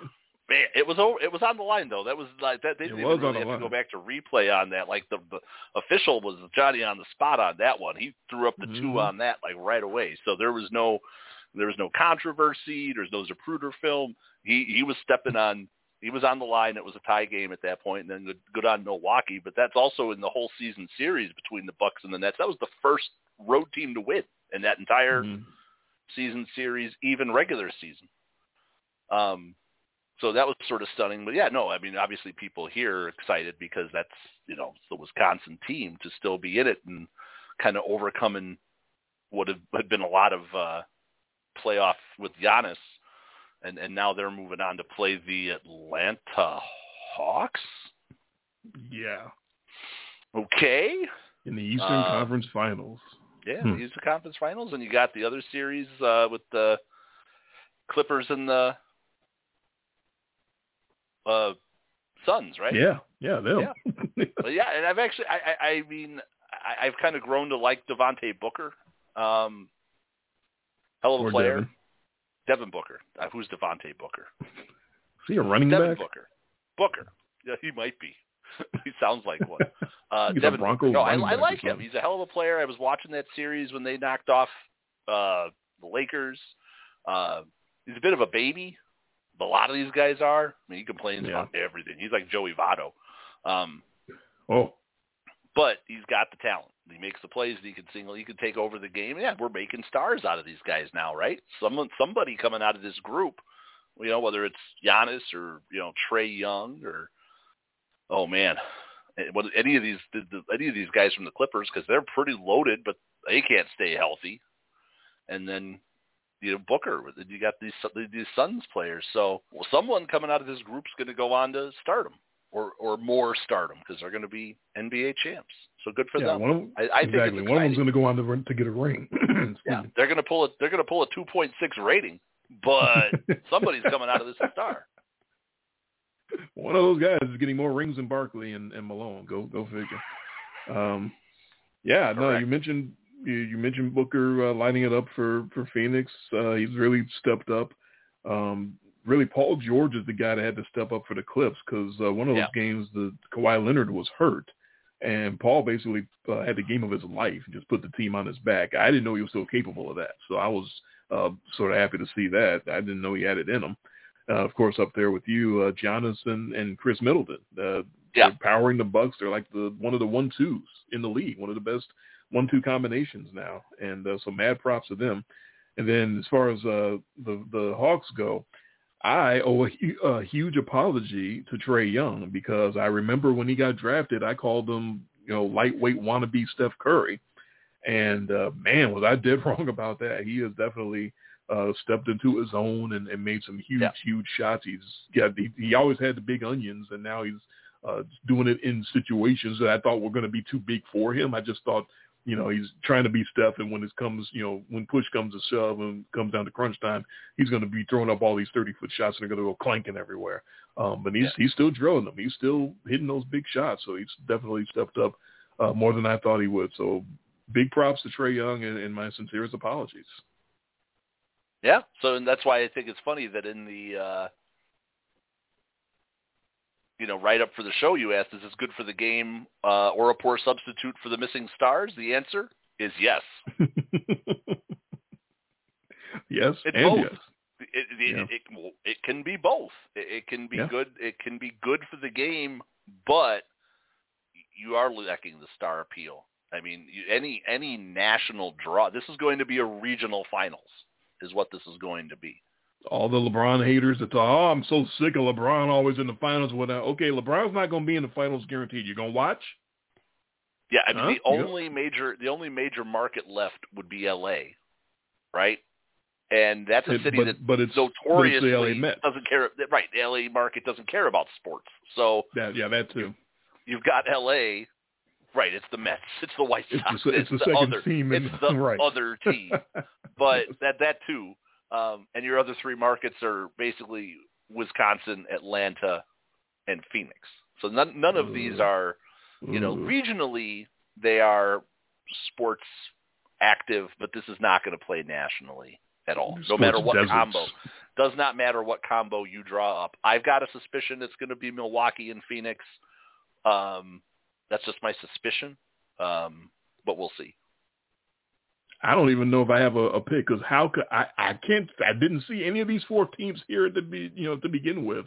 So how can I possibly say that I know who's going to move on? I don't Well, know. yeah, I'm just. And I've been watching this Bucks team for a few years, so I can't say I saw them here, but you could see that they had they had that arc, right? They had Yeah. that every year they got a little better. Every year they'd make it deeper into a playoff series, and they or they'd get through. So they sort of have that. They I think they have the most history of like working towards this than any of the other three teams. That's true. It's not a you know seven or eight year history like you know Jordan and Pippen and all that. Right. But it is more history than any of those other teams. That's for sure. Yeah, so and that's but but again, that could just be the the homerism of, of being here and watching like you know, if I watch any regular season basketball, it's because, you know, where I work and the TV is on and people are always running putting the Bucks game on. So I know this team. So I don't know these other Mhm. teams. I'm learning about these teams, but I know the Bucks. But no, you're you're right. I'll back you up on it. Uh, you know, Kawhi Leonard just got to L.A. ten minutes ago.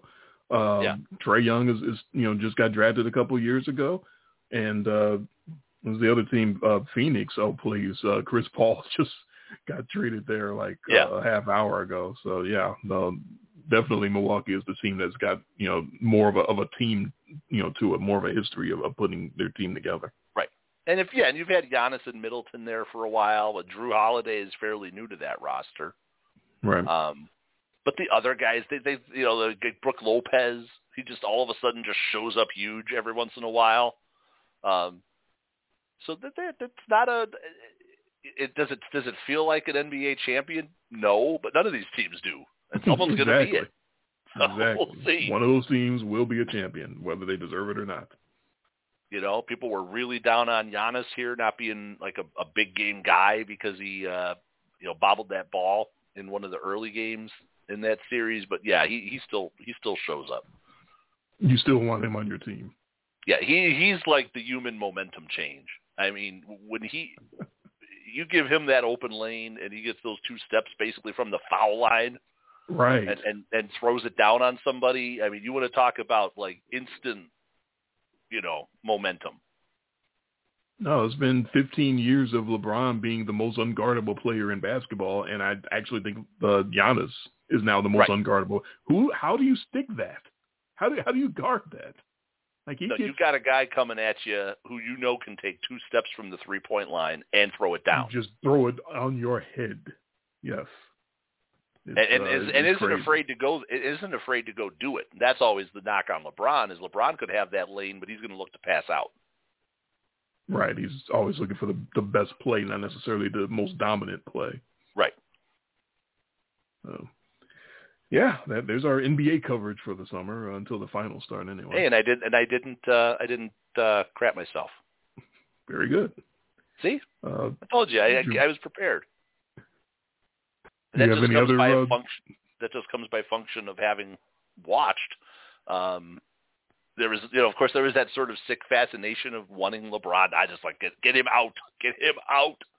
Um, like I wanted to see alone. somebody new. I'm one of those like I appreciated that, and then also that uh, what the Bucks uh, put up on on the Heat after what the Heat did to them last year oh yeah, and, and and then the Bucks just sweep them out. And then there was one game they blew them out by like fifty almost. Um, so you had all these teams who dominated the bubble were sort of getting that you know like bubble warrior uh, moniker put on them.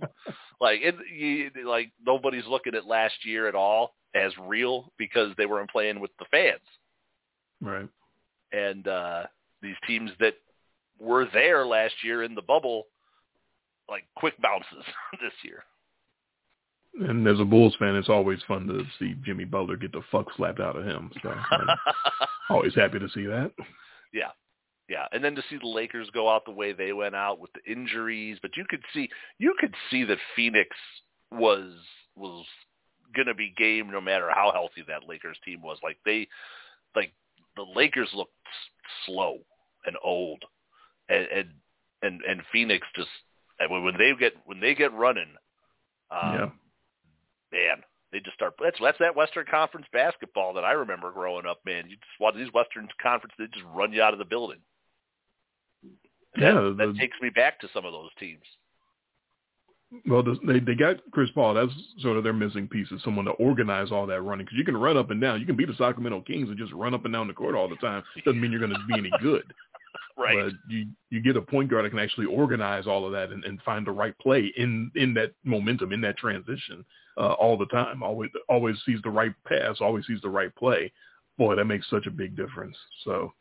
Yeah, that, that's their big thing is they got the lead, the floor leader, and that allows Devin Booker to be freed up to just do what he can, and uh, you know he's got no restrictions, and he doesn't have to worry about distributing, and he can just go and score, score, score, score, score, and uh, you know they got the big guy in the middle that I, I was a fan of in college, uh, DeAndre Ayton, the, the number one overall pick, and uh, he's coming into his own too, and that's a that's a big piece as well. So, yeah, the the, the Suns look uh, they look scary. They they might they might be the, the champs, but any of those four could be the champs because uh, who knows at this point? Who absolutely knows?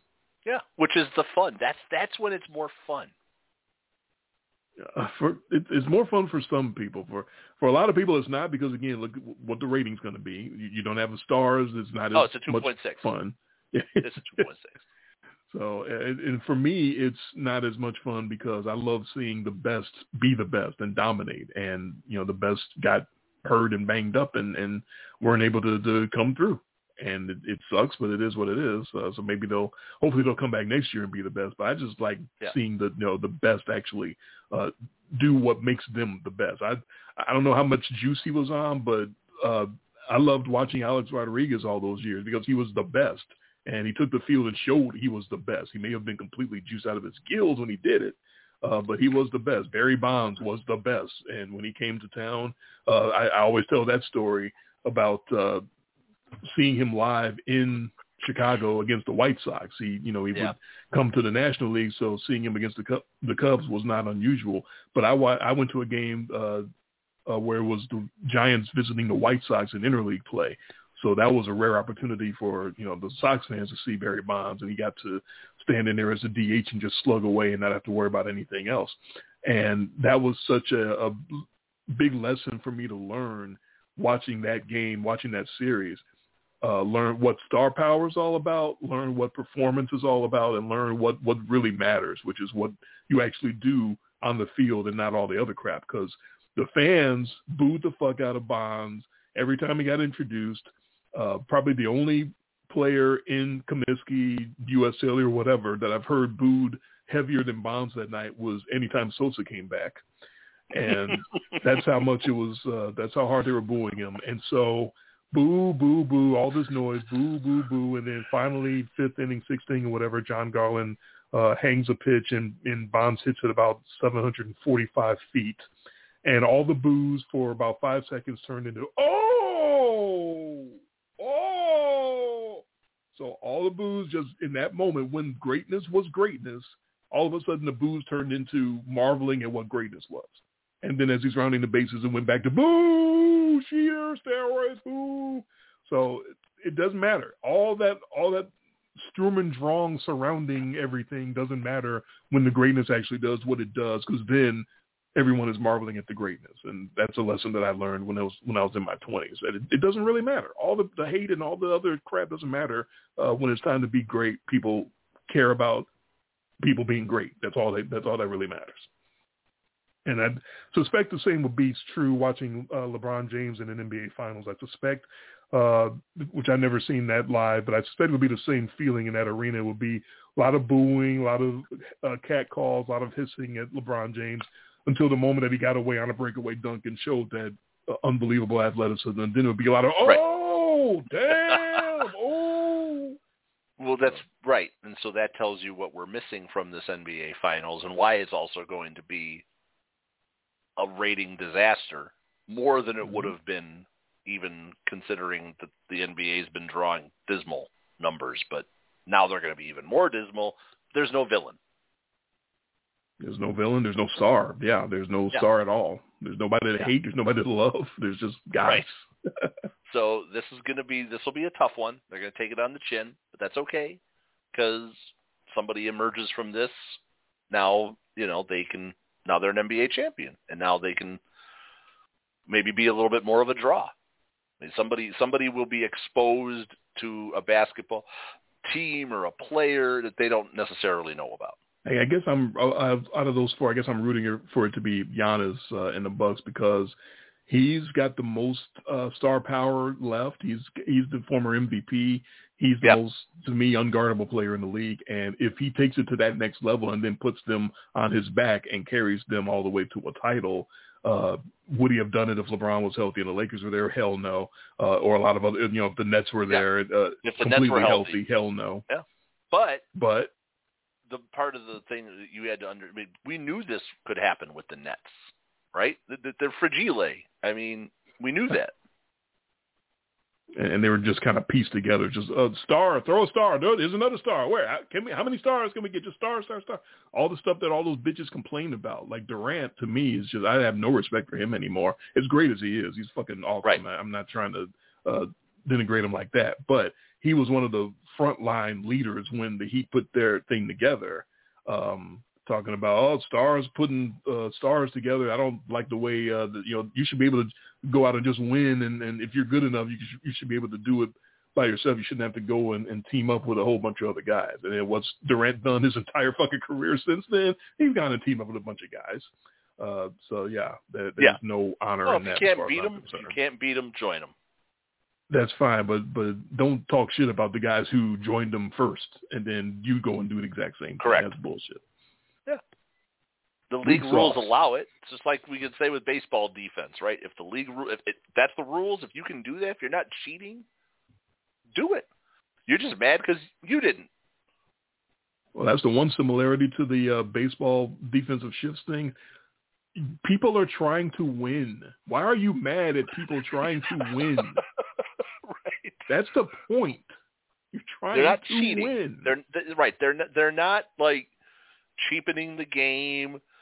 They're not cheating. You know, they're not manip. No, they, they're if, if the NBA rules and the salary cap rules and all those things allow these super teams to be put together, there's always a risk involved in the super team because if you have these three great stars and nine bums on your roster, you better get the most out of those three superstars. Those guys better stay healthy. And what happened to the Nets? What happened to the Lakers? Those guys didn't stay healthy, and they're gone. hmm So, But they know that. the- they know. They know that's that. the, right. There's the risk and the reward, and then the, both of the teams that you expected to be that team that was the super team, the health got them both.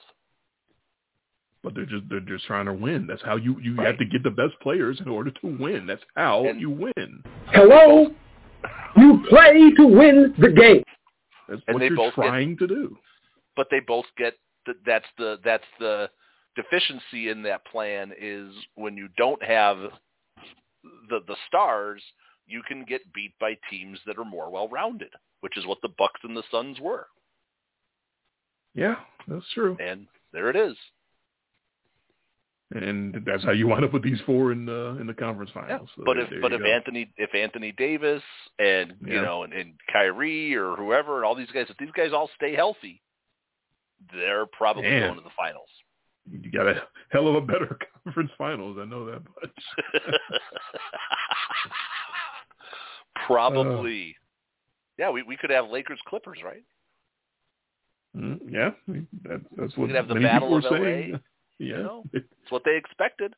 Because Right. we all saw that Clippers team was getting put together for one sole reason, which was to take on the dominance of the Lakers, and they don't even get the opportunity to bounce the Lakers.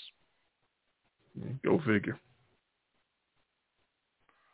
Uh, well, Ah. I, I dominated with the sports topics. Was there anything that you wanted to, to cover Uh, or talk about? Yeah, you know, I, we never talked about my my trip. uh, Oh. for my my anniversary, right? Because that was supposed to be the last show, which was That's fun. right. But I don't. Want, I only want to talk about one part of that, which was Okay. uh, my wife and I go in for uh, massages. she she sets this all up. We're gonna go do this couples massage, right? It's our anniversary. It's the day we're gonna go home, and uh we go to this place, sort of. It's in town, but it's not like on the main street, and it's a quiet day. It's like a Sunday or a Monday, and we get there, and you know you meet the, these two gals, and they're going to be the ones giving us the massages, and it's like okay, that's great. And so we each go, and we got these like like adjoining rooms, you know, so we could like even though you don't actually see the person, right? If you've ever had a massage, your face is down in the thing. Yeah. and then I go in. My, my wife goes in, and I'm in there, and you know, the, you're taking off your clothes, you're stripping down, and you're getting under the sheet. My wife's telling me like, "Oh, that thing that's above the the bed that I was laying on is this thing now for where they have these people where they like hang on to these ropes, and then they like can, uh, like stand on you almost." Oh. And then like like massage you with their feet, and I'm like, well, you didn't pay for that part, right? So I just this is just a regular massage. So, nope, that's what I got. and uh just put this out there. I'm not a feet guy. right? So it starts off normal and I'm getting the normal massage and I'm like, oh, yeah, it's fine, you know, and all of a sudden I like hear like this like clanging around. I'm like, oh, what's going on? It's like, oh my god, somebody's stepping on the bed, you know. And like, okay, no, this is okay. And then all of a sudden, it's feet, and I'm like, oh. Oh, and I just got this little round thing around my face, you know, and I'm like, okay, it's fine. It's on my back. It's like, oh God, it's like cold and callousy, and I'm like, oh, oh no, it's it's feet, it's feet, it's feet. Then it starts getting up like by my shoulders and by my neck, and I'm like, oh man, it, it took like everything I had. Just be like, I, I, I'm not gonna, because part of me just wanted to be like, you know, get up and be like, you know, but I, I just, yeah. Oh man, I'm not. Yeah, there's no Rex Ryan here. I was not. I was not for it, and uh I, I you know, and it, it didn't. It didn't really like. I'm not gonna say do it for me because that sounds like it's like in a uh like in a sexual way. It wasn't. It didn't do it for me in like the way of getting a massage. You know, mm-hmm. like I mm-hmm. didn't walk out of there feeling like as refreshed. Maybe part of it was because of the like you're supposed to relieve tension with a massage, not create it. That's exactly what I was about to say. Was you didn't get any uh, feeling of relief from the Correct. from the massage getting your feet on you because you're all tensed up because you got feet on you. Yeah, and it's not like it's it's not like it's feet on like my back or my shoulder. Although I think at one point she did something to my shoulder. She like dug her heel into my shoulder. I think it still hurts ah. from then. But it's like, and then, but then it's like it's you know your head, you know your face. You've had a massage, right? You know your face is down in oh, the, yeah. the little round pillow thing at the edge of the bed, and then that foot's just like right on the neck, and you're just like, oh, and I'm just, oh god, I you know I'm glad there was not like a camera right below me getting video of my fa- my expressions and reactions to this as it was happening, but it wasn't pretty. Not that you know of.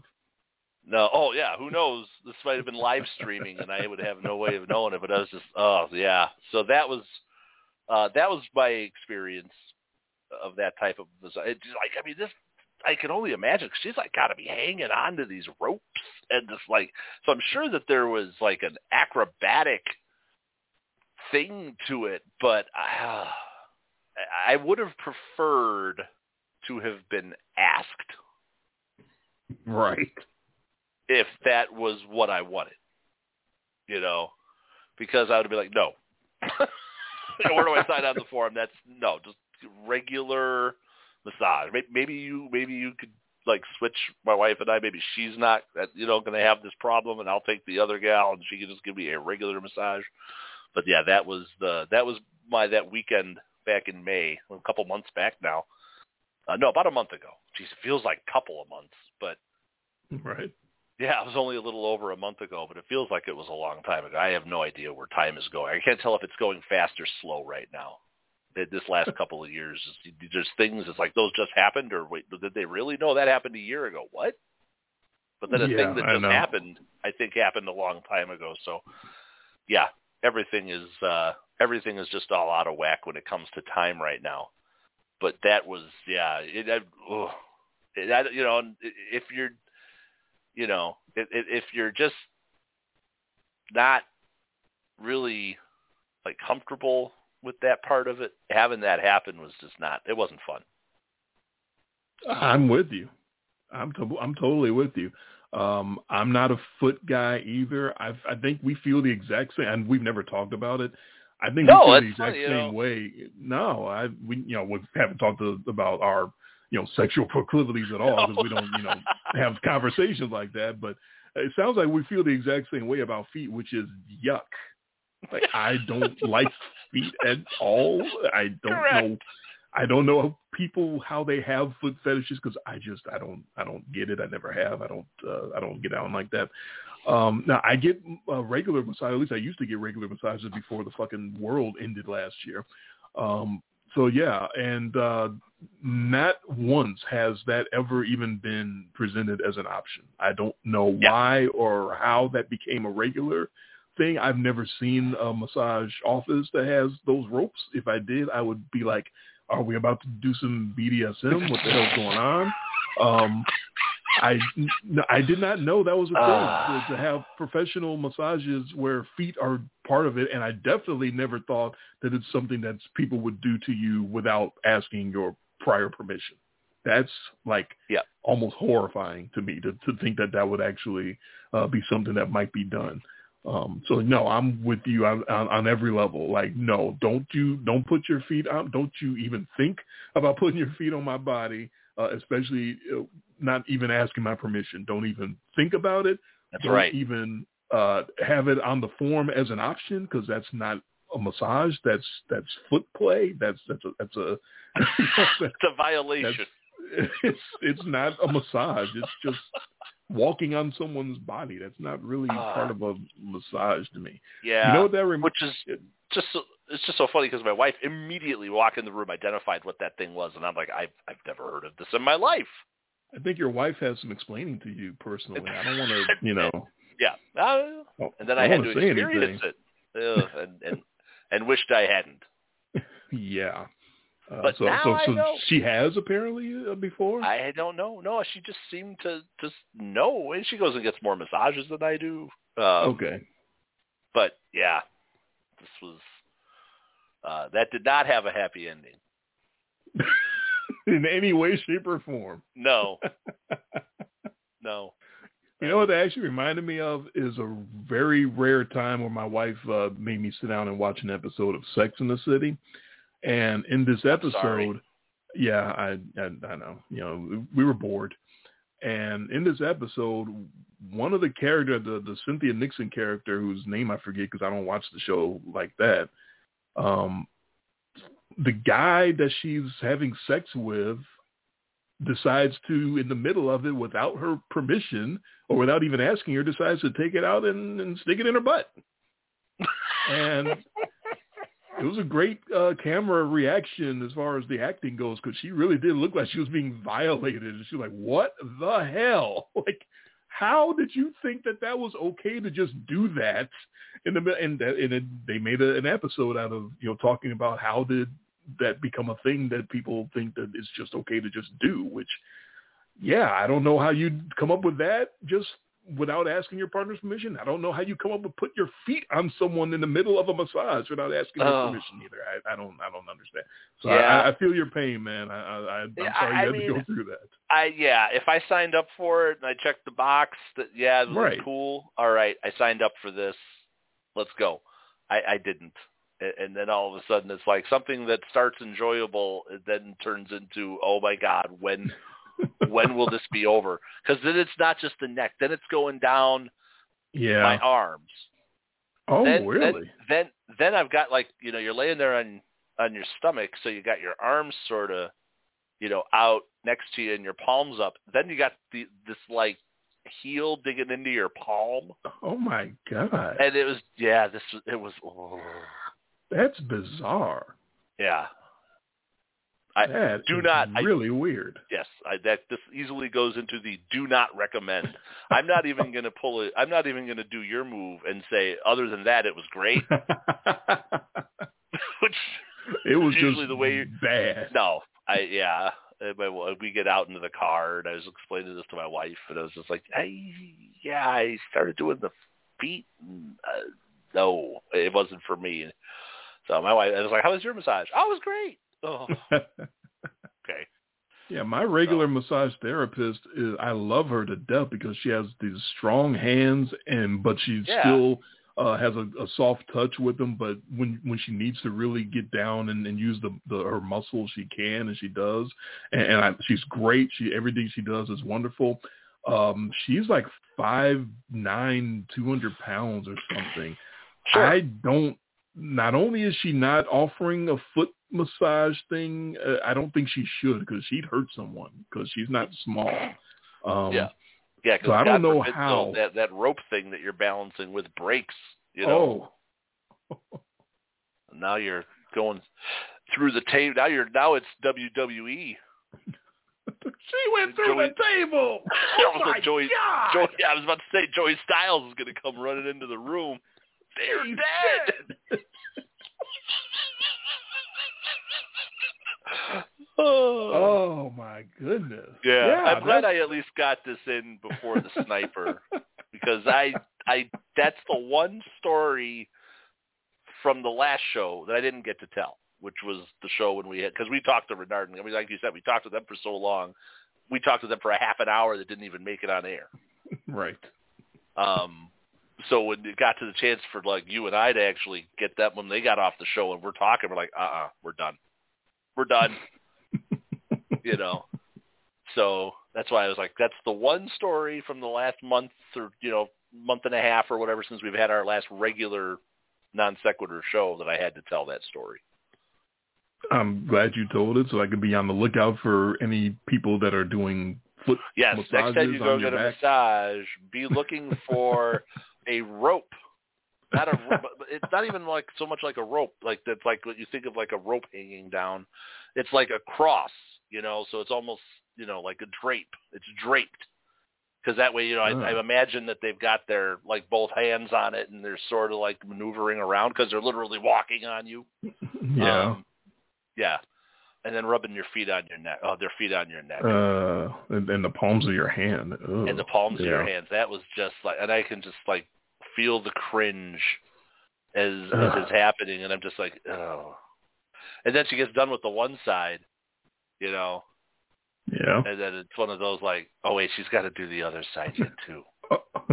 Like I haven't So had did- that wait, bad. I haven't so had did- that bad of a feeling since the you know the surgery where you're sitting there in agony, you know, and it's like, okay, it's all over, and you're like, and the doctor goes, okay, uh, now we got to do the other one, and you're like, oh god, oh god, no, I got to do that again. And that's how it kind of was with this, except without ball torture. He's talking about his vasectomy for any Yes. uh, new listeners, Yes. by the way. we had that. Uh, yeah, we talked about that on the show. oh, definitely. Had a whole That show was my about my my brave moment. Mm-hmm. But that was yeah, that remember that was specific to that story. That really happened, and I'm sitting there thought I made it through the whole thing because it was awful. And the guy goes, you hear this, you smell the burning as he's cauterizing Oh. things, and the guy goes, Oh, and you get that one moment to relax. You're like, it's over, and the guy's like, okay, now we're gonna do the other one. what? Yup, that's how it was. As soon as she got done with the one foot, I'm like, wait, she's got to still do the other side yet, and then the cringe just starts again. And you're like, oh god, stop this, please. So she walked on your chest and stuff? No, not only on my back. I don't think I Okay. could have handled that at all face up. I would have probably thrown. I, I, that would have been the that would have been the old. That would have been. That would have been. you you threw it through the table yourself. Huh? That's right. All of a sudden, the John Cena music comes on. Du, du, du. That's Can't see me. that's right. I would jump up right, you know, knock her off and jump up and do that, right? You know, Oh yeah, no, I'm I'm glad you got that in. I, I changed the uh, the the show uh, description just in time, uh, so that I talked about uh, how horrifying would it be to have feet Ah. on your back as part of your massage. Because that's pretty horrifying for, Oh, people yeah. who aren't who aren't feet For, yeah, you like- know, like there's you some somebody Somebody's Yeah. listening to this show right now, like, oh yeah, oh yeah, yeah, Yeah. please, please, don't share. Um, Ever. yeah, please do not send that in to in much less detail at gmail.com. Uh, keep those pictures to yourself. Oh, please. Rex, if you're listening, keep it to yourself. There's something for everybody. Yeah, Uh, just just not Yeah. for us. not for me. So, ah, all right. I told my wife that I'd be done at eleven, so Man, it's eleven. they're all they're all sleeping in the next room over. So I'm sure I'm gonna get the sure I'm gonna get the nasty look in the morning about being too loud and keeping them up. So I did promise I did promise a show that was over at eleven. So um, Oh, we're we're we're done. Um, we're in the after after show. I don't have any uh, outro music. Uh, uh, I don't know Ah. how much of this is recording. Um, but yeah, so that's a great time to be done because we don't know how much of this is going to capture anyway. So yeah, about the only other thing I wanted to say was Shohei. I love him. I still love him. I will not stop loving him. Three and one, two seventy ERA, one point one six WHIP, seventy three strikeouts. Oh, and two seventy two average, twenty three homers, fifty four RBI, ten stolen bases, and a one point oh oh five OPS. Fucking a Shohei Ohtani. He is the man. I will that not team is ever going stop loving that nowhere. because it's not a one man game. It's clearly right. a team game, obviously. but he's still great. He's still awesome. Okay. Uh, and you and, and you were worried. You were worried that we wouldn't be able to fill one hour, much less two. I was. I'm never worried. I knew we Oh, were okay. going to be able to, to fill all of that. I'm never worried. Believe me. I just I just wanted to make sure I didn't you know overstep you or if you had something to add or because I Uh, could well, no, I could I- fill it up yeah. myself really. I my only aim. I had to tell my one story. Other than that, we hit everything that was relevant to the moment. So uh, I'm guessing we're coming up on MLB Hall of Infamy here soon, right? Do we do that All Star Weekend? Or I'm of trying to remember whatever the Hall of yeah. Fame weekend is, which is not All Star Weekend. I think that might be in August. I think it's usually Yeah, we do uh, it pretty close to the football one too. Right, we do it's those hovering around the same back. time as yeah. the football one, right? Now who's so, who this year? Oh, um, shit. Let me think. I think I'm baseball this year.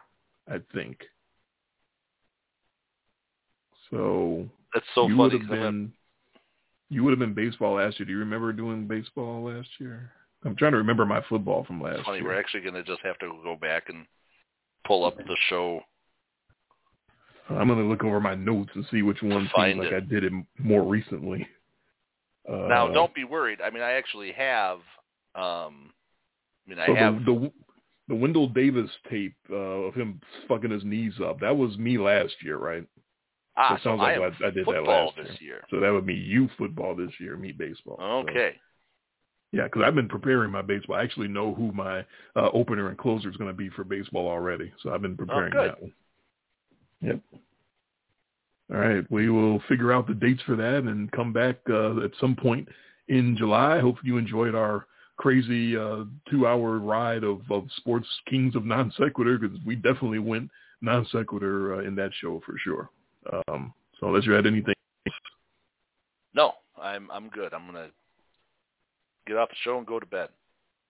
all right, sounds good. Let's uh, get our, our feet ready to massage each other, and let's just be glad that it wasn't Carl Nassib giving you your massage. So it could have been much worse. He is Jay. I am Dre. This Probably would have been Kings a, of- he probably would have done a better job. this has been Kings of Non Sequitur, the off-season version of a much less detailed podcast. Thank you all for listening. We will talk to you sometime in July. Everybody enjoy your sports for the rest of the summer. Step into the world of power, loyalty, and luck. I'm gonna make him an offer he can't refuse. With family, cannolis, and spins mean everything. now, you wanna get mixed up in the family business. Introducing The Godfather at ChumbaCasino.com. Test your luck in the shadowy world of The Godfather slot. Someday, I will call upon you to do a service for me. Play The Godfather now at ChumbaCasino.com. Welcome to the family. VGW Group. No purchase necessary. Void where prohibited by law. See terms and conditions. 18 plus. If you own a vehicle with less than 200,000 miles and have an auto warranty about to expire or no warranty coverage at all, listen up. CarShield has a low-cost month-to-month vehicle protection plan that covers more parts than ever. Visit carshield.com/audio to find out how you could pay almost nothing for covered auto repairs. Drivers who activate this vehicle protection today will also receive free roadside assistance, free towing, and car rental options at no additional cost. Get your free quote today at carshield.com/audio. That's carshield.com/audio.